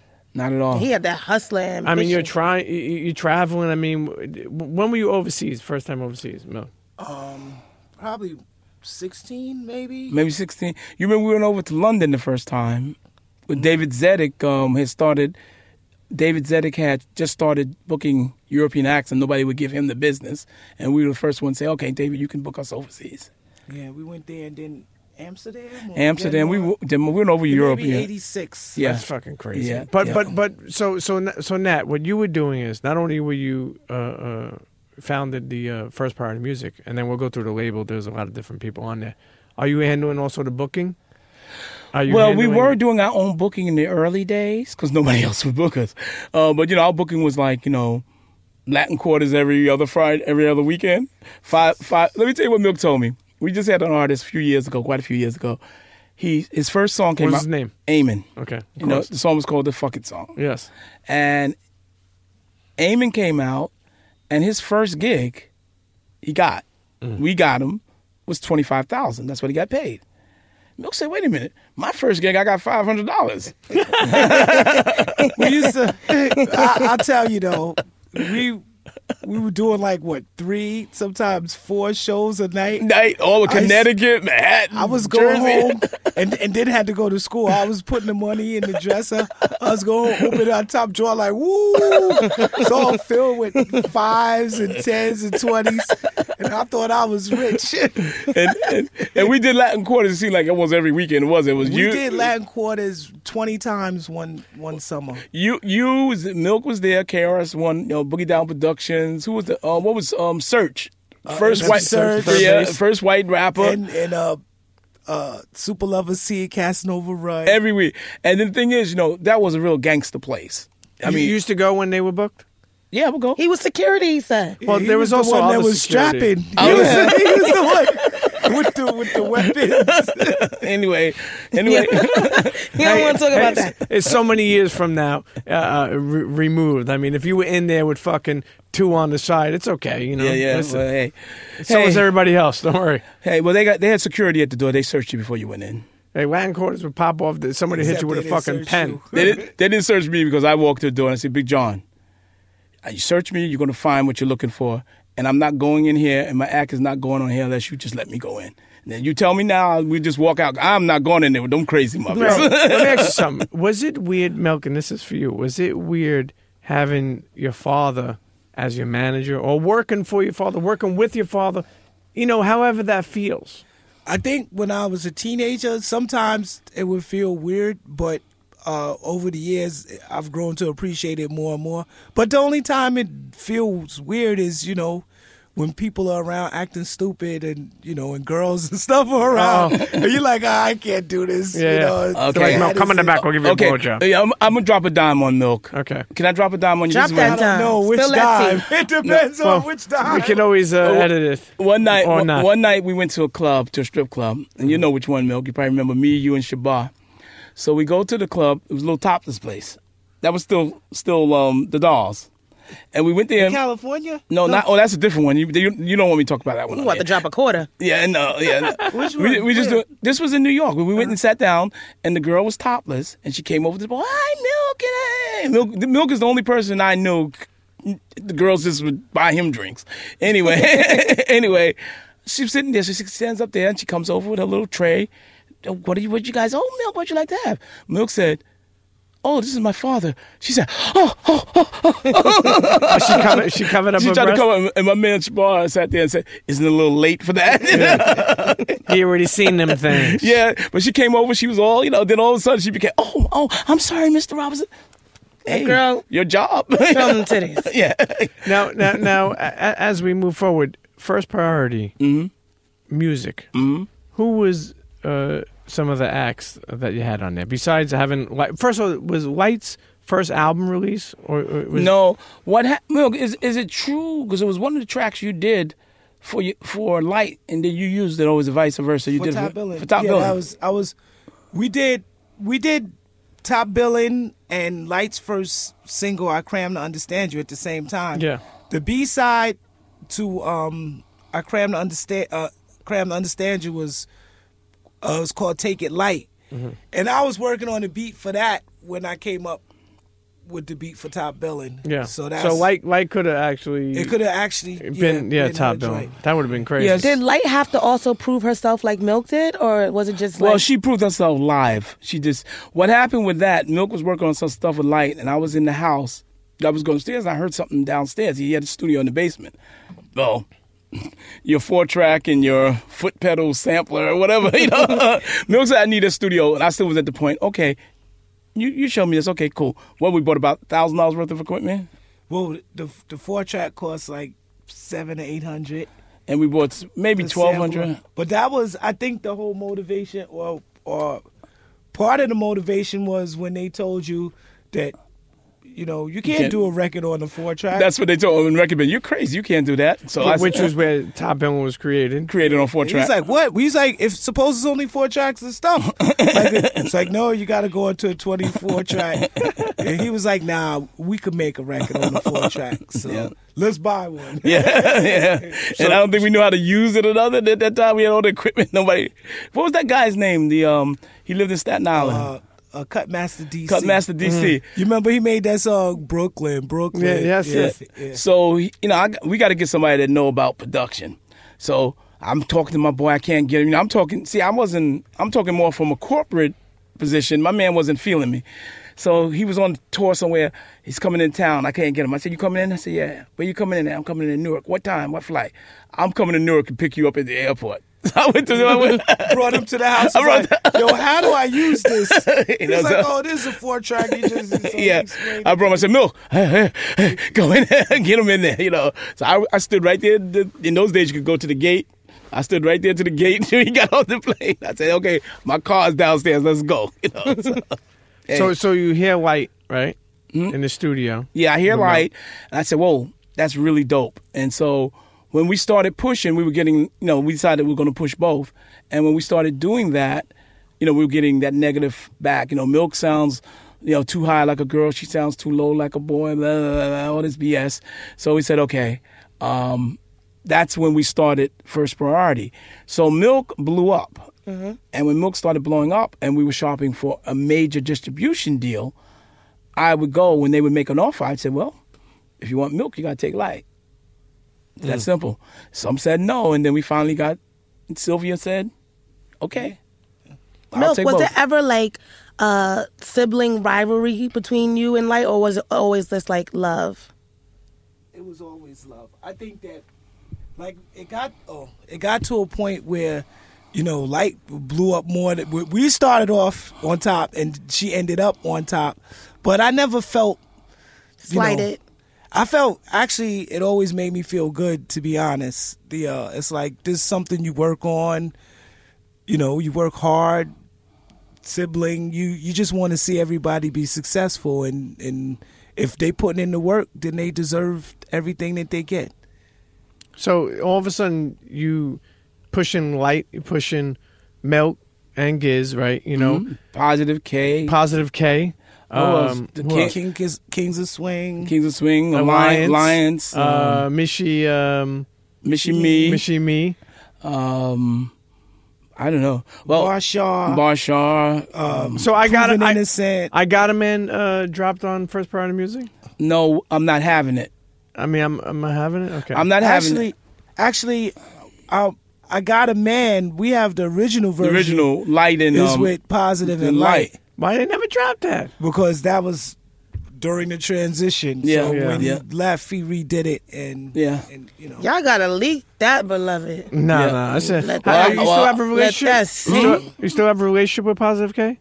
Was it? Oh, negative? I talked to him. I haven't talked to him lately, but Milk talked to him, and Terry talks to him all the time. He says, "Hey, Nat, I want to take you to." He's in a. He's in. He's in. He's in. He's the putting A out now. Music. I just seen that he had a new yeah, track out. Yeah, he's uh, he's in the A now. Every, you know, he's in Atlanta. I'm in Atlanta now. Yeah, yeah. So I live in Atlanta. So he's gonna, well, of course you know I live in Atlanta. Yeah. You come to my house. No, people don't know. No, the people in Atlanta. Listen, a lot of talent lives in Atlanta, but yeah. but more so even with, with Light, you know. What about even like uh, with um? I remember like Self Destruction when D, D- Nice made uh, uh Self Destruction, right? Um, um, that was Chaos One. Chaos One. Didn't D- now, that was one I was mad about. Yeah, but it wasn't because Light was on it. It's because, you know, I wanted to be on it, and it's like, okay, y'all got Miss Melody on there, but yeah. y'all can't put me on. And yeah. I was I was working with Barry Weiss on it at the time, because it was on Jive. And, you know, we used to go up to Jive on Lexington Avenue and just talk to him. But they gave Milk a part. Didn't he put you in a cell or something? No, I didn't go. You were in the cell in the video. No, he said, he said, I, I'm not in that. that video. I didn't go. Giz went. Oh, Giz is uh, in the cell. Okay. Uh, no, yeah, Giz was in the... um. No, Giz was standing in front of Latin Quarters. Giz, Light, K-Rock. Oh. This, the one in the cell, that's Public Enemy's video that we did.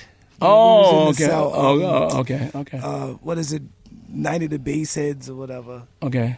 Yeah. So anyway, that's what happened. And, you know, to get into the transition, it was a hard, you know, things were hard in those days because hip-hop was just, you know, the, the original guys had introduced it, you know, like um, Jay-Z said, you know, you know, you go pay us like you owe us for all the years mm-hmm. that you hold us, mm-hmm. you know, and that was true.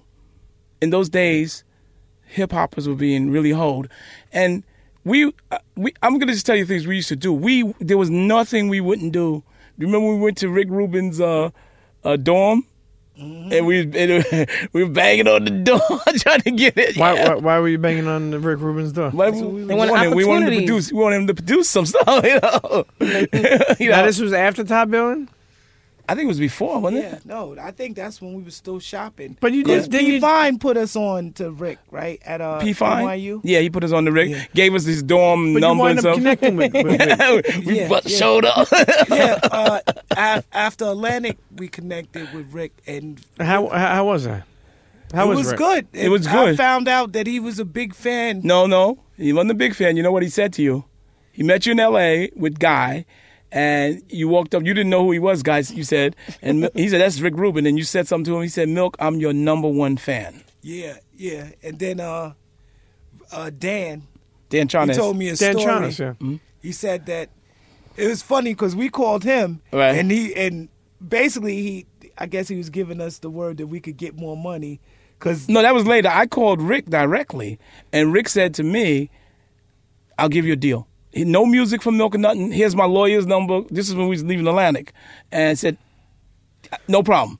No, Milk didn't have to give no music, nothing. He didn't need to listen to nothing. But Dan told us the the inside deal later. Yeah, he said that when he hired him, that he took him to um, Tower Tower Records over here yes. on Broadway. And he said, I want you to go in and buy two albums, and I'm going to buy two albums. And then we're going to come back in the car and talk about it.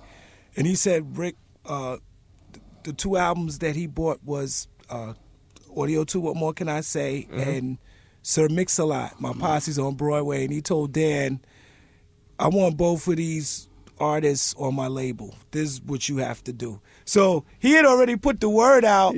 So you had an inside so, scoop. But we didn't know. We didn't know. you know speaking of Dan Charnas, one thing I love is, I, you know, when I spoke to Dan, um, who's now at N Y U, and he's doing the breaks uh, that was on V H one. Mm-hmm. And one thing I like about him is when he's, when I when whenever I mentioned you, he considered you like his... Um, You know, like he said, like you, you, you, your father in hip hop. Well, he like told he, you know he always he, calls me. He says, if anything happened to my father, you're going to be my father. Yeah, you know. So, but you don't know me and Dan and Milk. We went through some stuff back in the days at American Records. Nothing bad, but just difficult. How to get things done was very hard. Like we sit on Rick's. We had a video the next time. He would disappear. Yeah, and we sitting on his steps in his house. Me and Dan. We waited. We ordered some stuff from Pink Dot in L A. We, yeah, we needed the budget. For, we needed him to sign off on the budget. The video was the next day. And we sitting, we sitting down. What video was this? Um, Get off my log. log yeah. Mm-hmm. And so we're waiting. So about two hours, three hours later, something, the door opens up and it's Rick. What you guys doing out here? He's been in there all the time. We waiting for him to go in. He opens the door and he got a nine See, foot. I, yeah, I left all that out. Polar bear standing behind him. That, that's what he had at the door. Really? That polar bear. Yeah. Like he, when he opened the door, you just see this big bear. No, real one that was stuffed. That's crazy. Let me ask you. Uh, even even going back a little, um, mm. when Milk came to you and you know explained that you know. He wants a rap, and he right. wants to do this, and he wants to do that. Where did uh, Giz fall into this? Did he always want to be a D J? That that's Milk's thing. Yeah. Well, we we were already DJing. Then yeah. we used to do parties and stuff. So he Giz was down, but I think it was more like Giz is. I, I used to want to be an actor, so I was always the stage guy. I always wanted to be on stage. He was. He just was good playing the music. Sure. Yeah. yeah. Sure. And very technical. He he could fix anything. He, he could write code back in the day when nobody didn't even know what code was for computers. Really? yeah. yeah. Was, you mean for, for building building websites and stuff? No, no code that you actually operate, make computers operate. Yeah, yeah, sure, like like building any type of code. Code. We yeah. we may, we may call them apps now, but in the days it was just it's still code. But why did you call him Giz? Cause Gizmo, Gizmo, cause he can he do could, all the stuff. He could fix any gadget, anything. He's like a MacGyver. Yeah, yeah. Mm-hmm. yeah. And you know, we had the equipment that we had. You know, a lot of it was old and When this even before the four track, you know, turntables and speakers, he could fix anything. So yeah, and we, yeah, and and I don't know if I asked you last time, but what, why did you name yourself Milk or D, Milk D? I was. It's a long story, but I was Give us trying a to. I was trying to find something that no one else had. That's the beginning of it. That was my concept from the beginning. I was always trying to do something. Now, what milk was it? Was it uh, two percent homogenized skim milk? All uh, fat, never dated. Yo, actually, you know what? Let's go to a quick break, mm-hmm. and then we'll come back, finish up with okay. Mister Nat Robinson. Milk D is in the building. Miss Lissa. A K A Yonsei. Internet, you're getting some golden hip-hop stories. I love the father and son type mm-hmm. um, thing we and got Pete going on. And Pete is getting here. Some more, you know... pointers from his soon-to-be father-in-law, and I want to get into that when we come in, come back from the break. Okay, I want to know about that. You all in a business. Mm. We gotta get in your business. Absolutely. Don't go nowhere. We'll be right back. Okay. Chichia. Ow. Yo, this is Andrew Schultz, A K A Young Hezzy, and you're listening to the Premium Pete Show with Miss Lissa. Premium Pete's Aunt Barbara got some big-ass tits. Internets, and we're back. Uh, sitting with Mister Nat Robinson, Milk D, Nat Robinson, the triple O G. I said, my father-in-law to be. Uh, I, if I find that third verse, I may come up with something and try to get Sitting him. Sitting here with Miss List and Premium Pete. Come on. Okay, there we go. There we go. Done. Uh, Nat, um, what was some of your best accomplishments throughout the years, if you say? I mean, you've been in the game for so fucking long. I mean, how many years is it in the fucking thirty plus probably thirty, years? Probably thirty, yeah. thirty plus years in the music industry. Um, just really just moving you, moving, just moving the needle, as I would say. What What's some of your best accomplishments? I well, mean, to what the well, internet, even what, people you worked with, what, something, things that you're proud of. What is that? Well, I'll put it this way. You know, you measure the, you measure things by it, you know, the success of it. And it's not always money, but it's always money. But anyway, we'll get, you know, get down to the thing. Well, one of the biggest things, I enjoyed the Eamon project. Okay. That was huge. It that was, was later on. Yeah, but still yeah. First Priority. twenty no, number one in twenty-six countries around the world. You know, Milk and um and Mark Passy worked on that project. Yeah, exactly. Uh, you you co-produced uh, yeah. that, that that hit, and it, it was just you know that was just that was over. I, I've never seen anything that insane in my entire life. In what sense?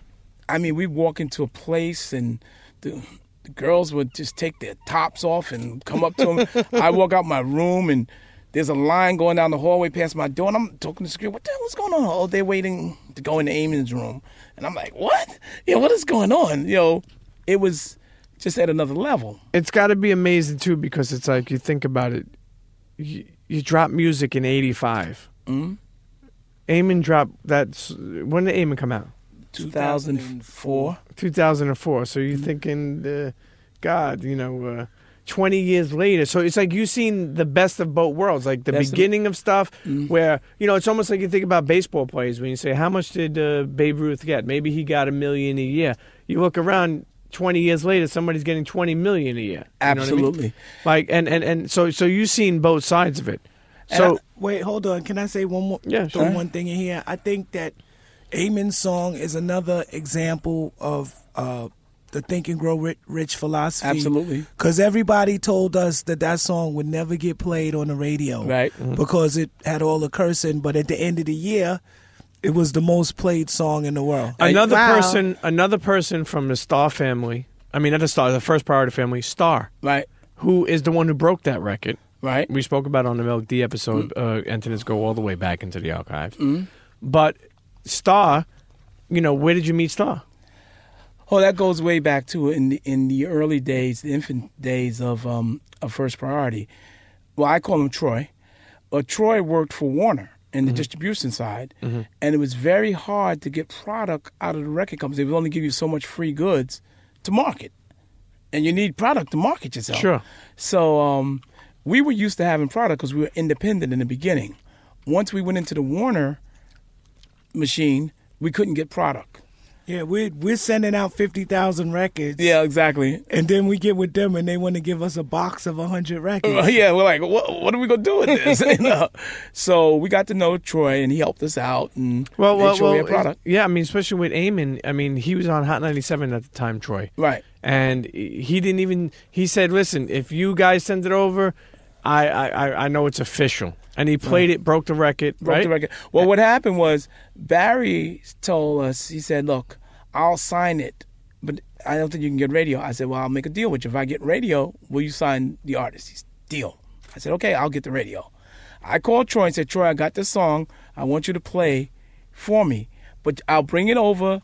You listen to it. If you don't like to play, if you don't want to play it, you don't have to do it. That was nice. Yeah. He said, nah, just bring me. I don't care what it is. It's yours. It's going on the air. Oh, maybe am I supposed to say that? I don't know. Is that payola? You do what you no, want. No, I'm only kidding. Anyway, I didn't payola. It's a favor. Same difference. It's a favorola. Pay, pay to play. It's a favor. But, but you know what? Even more so, even more so, besides Star, and Star was somebody that you became real close with, mm. but even Mekhi Phifer. Right. Right? Before Harlem, before he even went into acting, mm. didn't he rap? He rapped. Milk found him at a, um, a, a talent show. Yeah, in Brooklyn. We were doing a whole circuit of talent show, All-Star Talent Network. Right. Which was a, a big talent show thing, and we were all judging, and mm. I went to this uh, talent, I was judging a talent show in Brooklyn, and I saw him. I told my father, I was like, yo, you got to see this kid. Unbelievable. He's something. So, he got it. So you so you brought him back home? To, to, what do you do? He spit for you? Yeah. Oh, my God. This boy, I seen this boy make, I am not joking. I was at Milk's house once. I don't know if you remember this, Milk. He made that homeboy cry. Who? Which, he was battling? They was battling, Mekhi, and that boy, tears came in. That boy just, he, Ma, ooh. He's, he's, he got something special. Special. Damn, why he didn't tap into that little more? I he knew got, he had it. Because he that got that opera, lead role. He got that lead damn, role he did so in good Crocus. In Carmen. And they, um, what was, uh, was it Robbie? Robbie Reed. They basically said, we, we have an album, uh-huh. but they basically said, not to do both. It would. Well, they wouldn't do both. Plus, you don't. Once you're an actor and you're a successful actor back in the days, you you couldn't rap. Right. You know, the only person who really got away with that was who? Tupac? Mm-hmm. He was a rapper yeah. turned actor. Turned actor. Like, it doesn't happen in reverse. It doesn't happen in reverse. Doesn't happen in reverse. An actor turning hip-hop right. authentic. So, but I tell you, one one line Mekhi had blew my mind. He used to say, I'm worse than two Tupacs with two hot Glocks. I said, no, oh, my God. You know. And I saw him at Milk's house, and this little boy had tears in his eyes. I was like, oh, my God, this boy is bad. He had the little girls going crazy at the talent show. I was like, damn. And, was... and, and and so obviously he couldn't do both. And, well, and and you had to just, I mean, did you ever get a chance to tell him, like, oh, you're nice, I could do some, oh, yeah. well, no, I could we, do some we, work we, with you? We got a record deal for him. He was, yeah. Benny Medina signed really? him at Warner, yeah. We put him into, uh, we put him into a situation, actually, when we went to L A, because we had connections at um, Warner, what did you take? Just instrumental track. We oh, didn't. He rapped. Yeah, yeah, yeah. And he, we took him yeah. to office. He put the instrumental track on and let him kick it. That was the end of it. And he signed him. Yeah, yeah, signed him on the spot. We didn't bring no demo tapes, none of that. Just some beats. That's dope. Yeah, no, we jumped. The three of us jumped on the plane, went out to L A.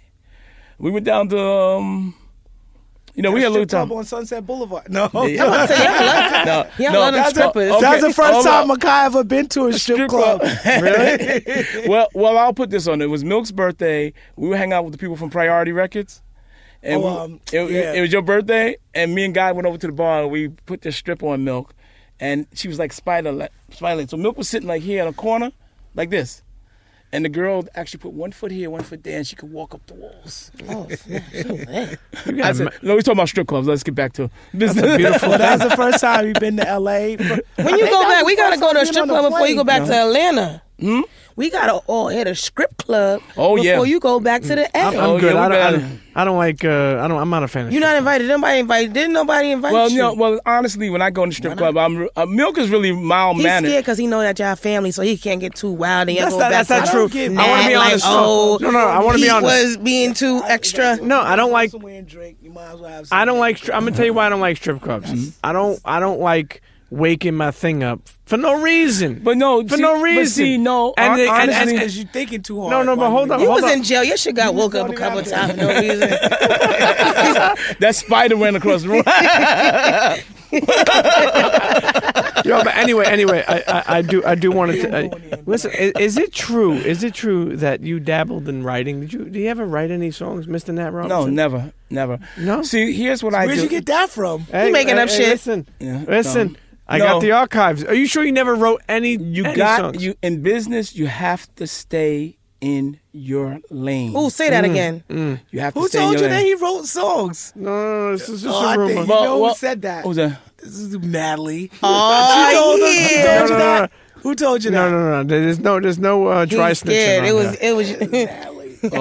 oh, it was Ward. Oh no, no. Wait a minute. I'm sorry. I did write songs, um, but I thought you were talking about in the hip hop days. Yeah, when I was a young kid, like fourteen years old. Yeah, I, you dabbled I, in writing. I, I did number writing, so I wanted to be a songwriter. I thought you were talking about as a, as a, you know, I was sending my little ten dollars into some little con company, sending my little.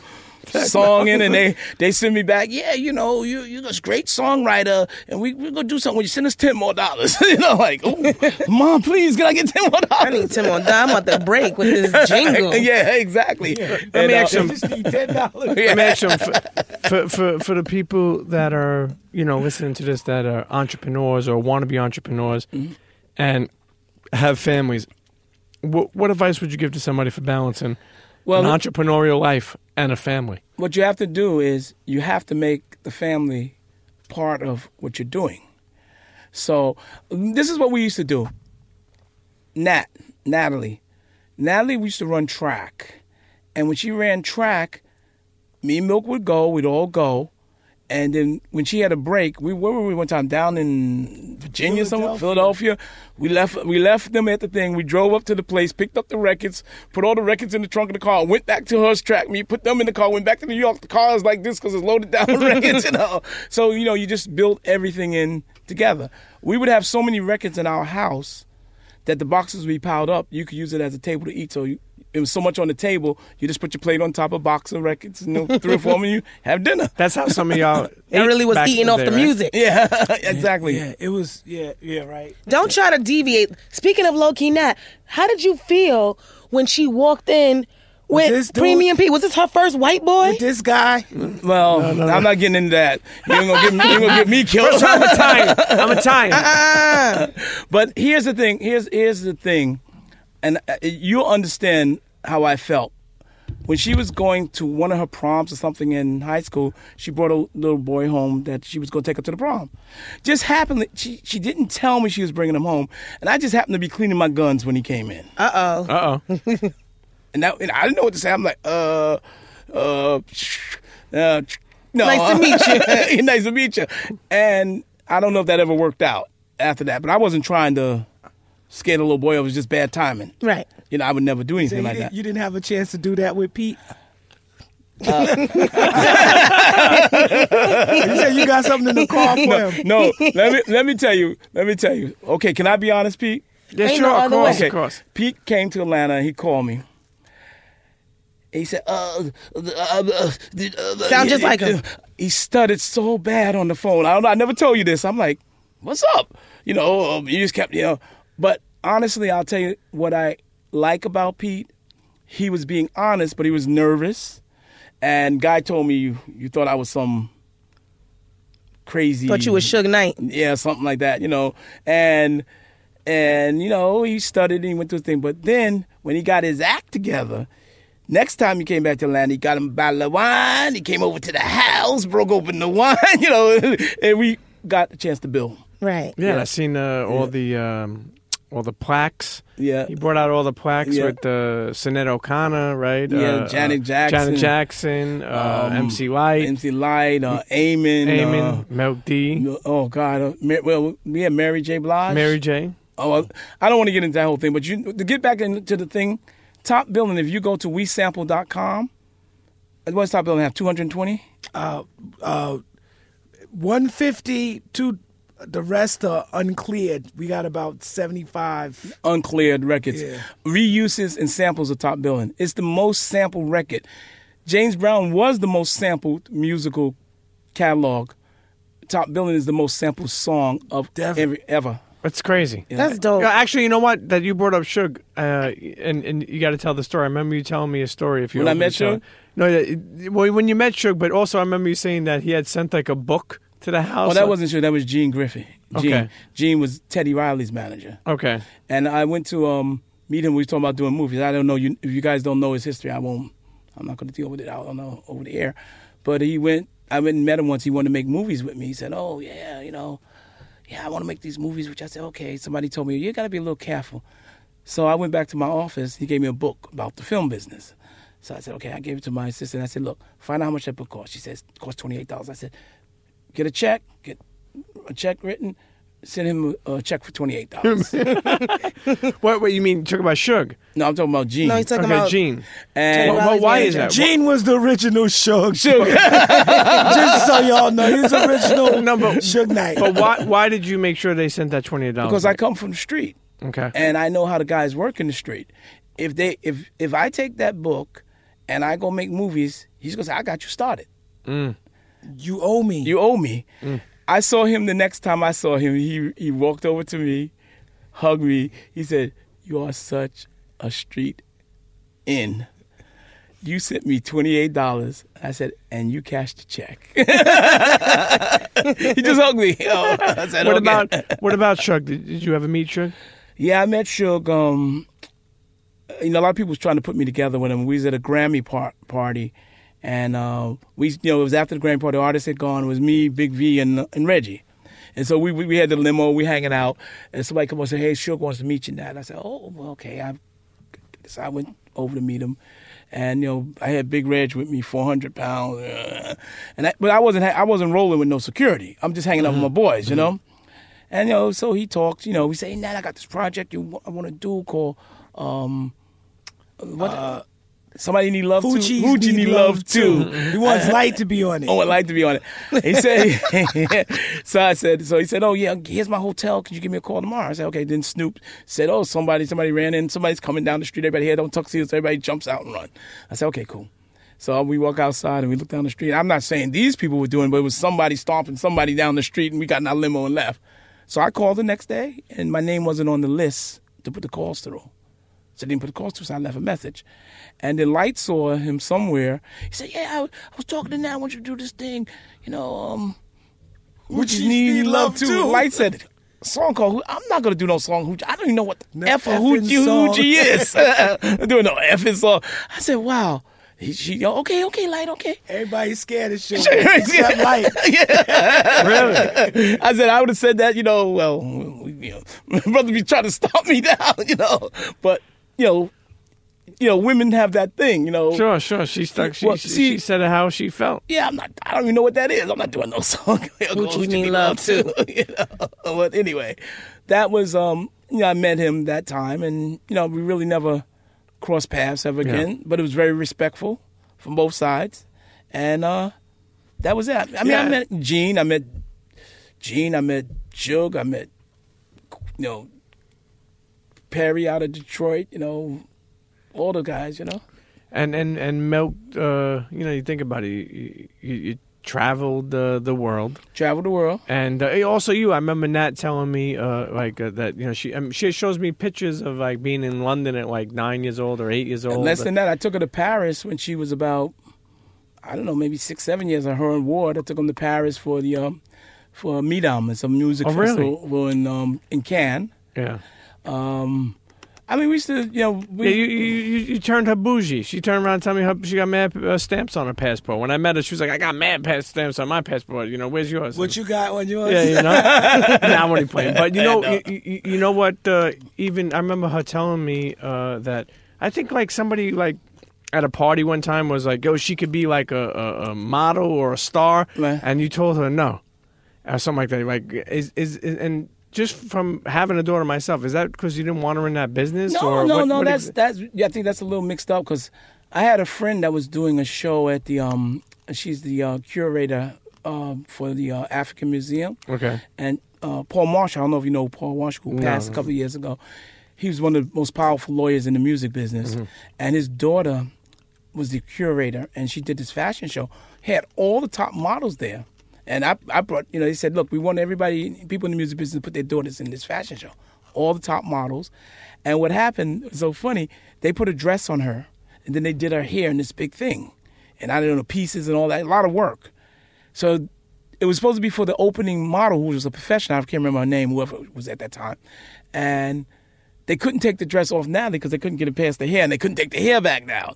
So she had to be the first one to walk out. Now, she's never modeled before. Mm-hmm. So they're back there trying to show her how to model real quick. Oh, my God, when when, when Baby came out there, she was like, shoe, like. So, no, I didn't have a problem with that. What Natalie has, she has this thing. She's not going to let you disrespect her. Leo. And um, she did the Essence model uh, thing in Chicago. She went up. She was picked to do it. She went to do it. She called me and said, uh, you know, I'm coming back. Can you pick me up from the airport? I said, okay, what happened? She said, I'm back in the back room doing the changes. And, you know, the girls are naked usually. They, they just put a, if you ever Wait been a back minute, there. D, Donald Trump didn't walk in there, did he? No. Uh, I don't think so. I, I, I don't think he'd be running for office. I think Natalie would have ripped his eyes out. Anyway, but that's beside the point. The dress, you know, they, they pile one dress on the floor, and then they just, they're very thin. You, they drop it. They just drop, stop, hits the floor. They step out, and they step in the next dress, and they go up. So they don't have anything underneath. And she said, these guys are back there. She said, I'm not changing my clothes in front of these guys. So they said, okay, here's your airline ticket. Um, go back to New York. So, you know, every time she wanted to do something, I supported her on yeah. it. No, I'm talking about industry-wise. You know, well, I don't like I don't like the industry in yeah. that sense, because I know the industry can be over the top. Sure. A lot of drugs. Sure. I, I tell you, I've been, I've been in the club business even probably more so than the regular entertainment business. And I go into a club and go see my boys in the back. Oh, Nat. And they put lines of coke on the table. Yeah, man, yeah. come on.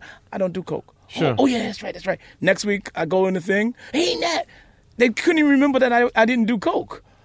I said, I don't do coke. That's because they did coke. So yeah. Their memory is shot. Good shot. And, oh, yeah, yeah, man, that's, just, that's right, you know. So I guess I do the ones I, lines I put down for myself and the lines I put down for you. Okay, it's your coke. Do what you want to do with it. So you're in that drug world. Drugs, entertainment go together no matter what you say. Mm-hmm. Indeed. That's, yeah, a, no, that's a lifestyle. No, right. It goes and, hand and, in and hand. You know what? You, and, and, and being that, not only that, uh, being an entrepreneur, being mm. a hustler, right. you also were running around with your kids. Yeah. You know, that's not something that somebody doesn't always do. You know well, what I mean? You represented you represented mm-hmm. your kids. Yeah. Like, you know, you think about that, right? You know, you, you and, created and, a platform. And that, we wasn't doing drugs. No, no, no. no you weren't. Well, if they were doing drugs, I didn't know about yeah. it, put it that way. Well, I we mean, weren't. Listen, you know, uh, I'll tell you one thing. It, it, there's too much to even get into one episode. Yeah. And uh, oh, I know, could tell you stories.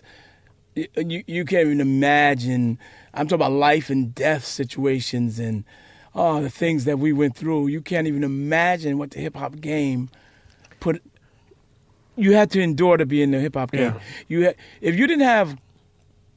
A gun. Who, and hoodlums. Down with you. the, the, the, you know. the, or a great big bodyguard. But, yeah. you know, you know, uh, as we wrap up, you know, I do mm-hmm. want to say that um, one thing I really like about uh, uh, um, just your career mm-hmm. and just just you as a person is that just your relationship. Like, you know, I look at somebody like you and Milk and I say, man, I, we, even though I may not have, say, musician experience with them, I would love to have that relationship.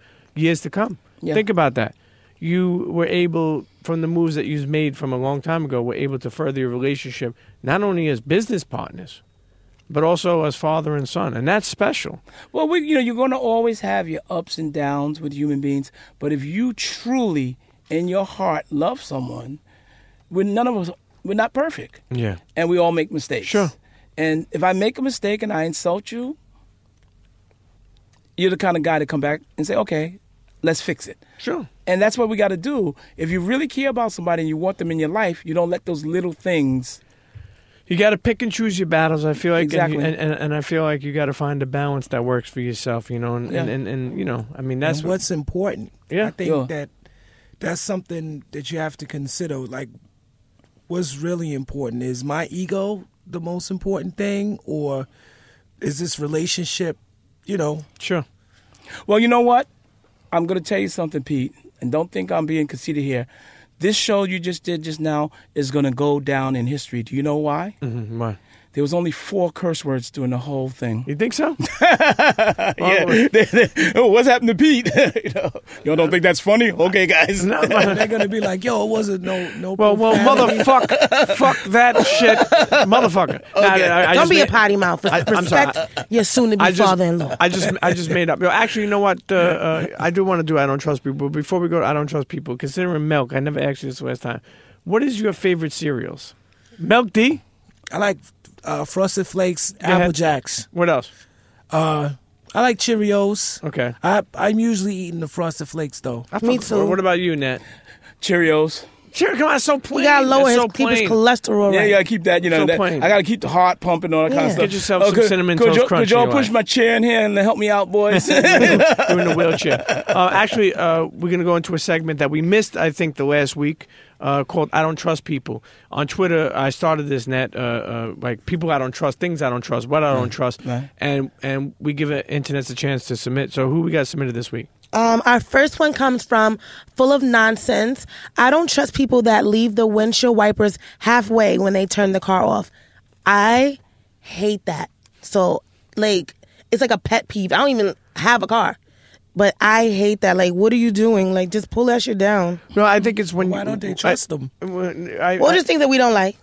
I don't trust that kind of person either. I mean, I I have done that a couple of times, but sometimes I don't even trust myself. So, But but but what happens is when you turn your car off and you have your windshield wipers on, it'll stop in the middle.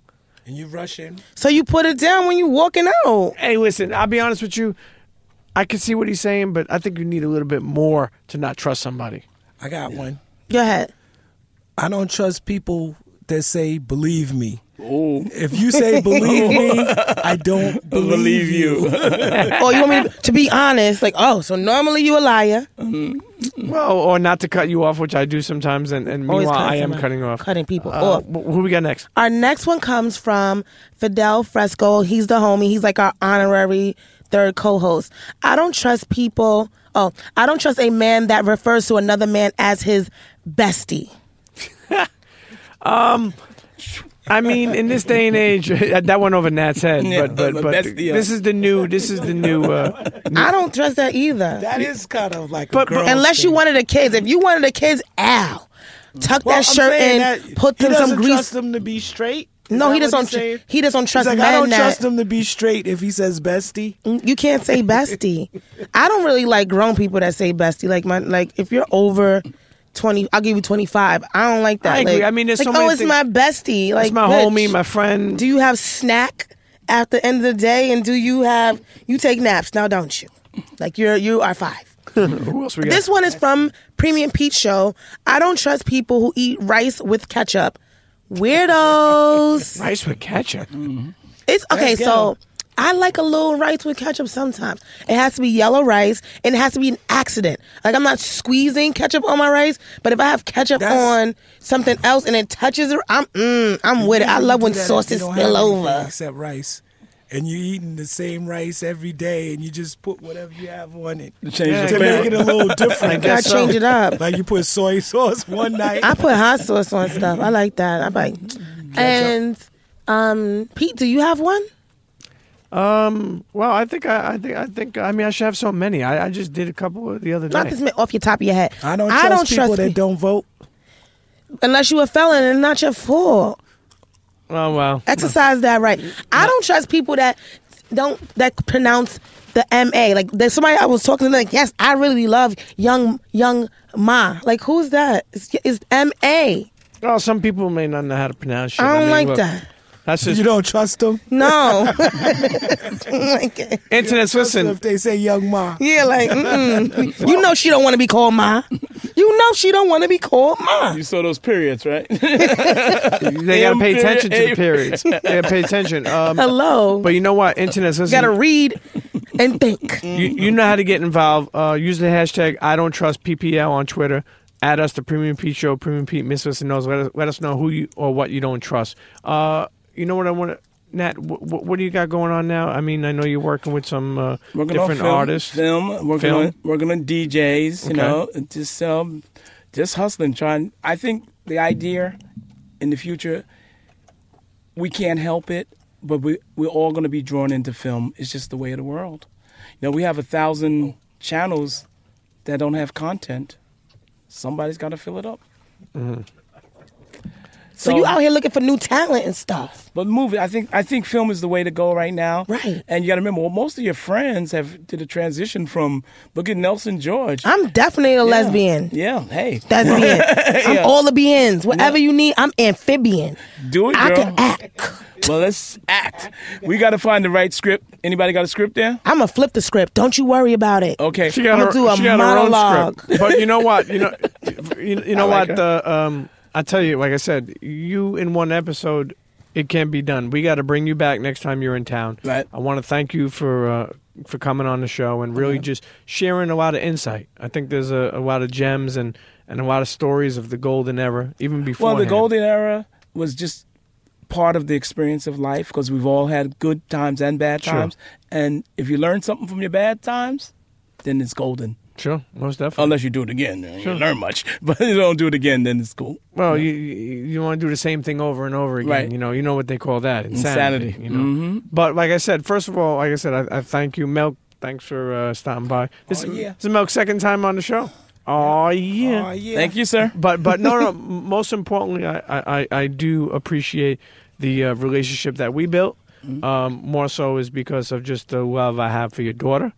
Um, you know, I think no, no, no mo, mo, like I, I feel like I met Natalie when I wasn't looking, and and you know, um, oh yeah, you want to put, you want to search for the gun? You, oh yeah, I don't have a gun. allegedly, allegedly.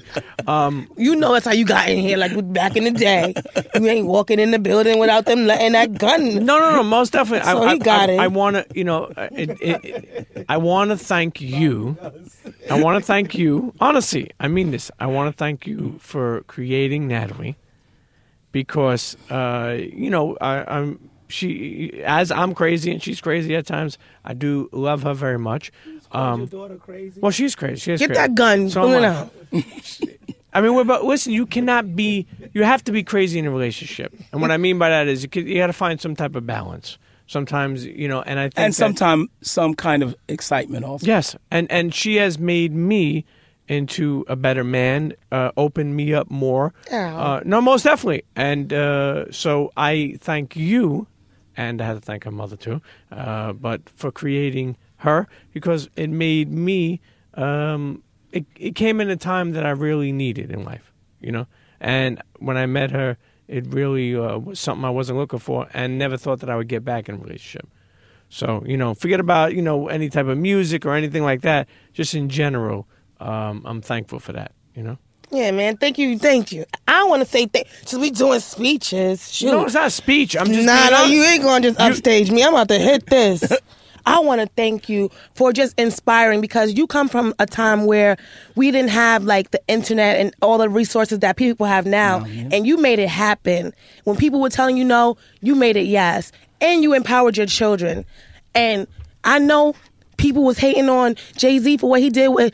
You t- you are the kind of dad that will put on the Ken costume. Mm, like you yeah. go above and beyond for your children. And I salute you, black man. Thank, Thank you. you. Mm-hmm. Thank and you. Internet, make sure you guys get Think and Grow Rich. Change your life. Change your life. It's on audiobook. Mm-hmm. Napoleon Hill. Yeah, Napoleon Dynamite. Hello, get it together. And, and we'll get you back for some more of those, uh, those first priority stories. We going to a strip club. When you, when you leaving?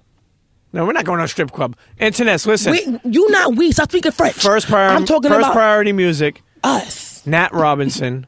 Thank you, my brother. Al. Thank you. Cheer. You're Cheer. welcome. Milk D. Oh yeah. Oh yeah. Oh yeah. No, Milk, hold on. Milk is thank you for the theme song, Milk. You blessed us. You changed our lives. You gave pleasure. us the official theme song with the most sampled song. Like we ill. Step up Me, if you wanna get Mary J Premium Peak. That's all that matters. See you next episode. Ciao.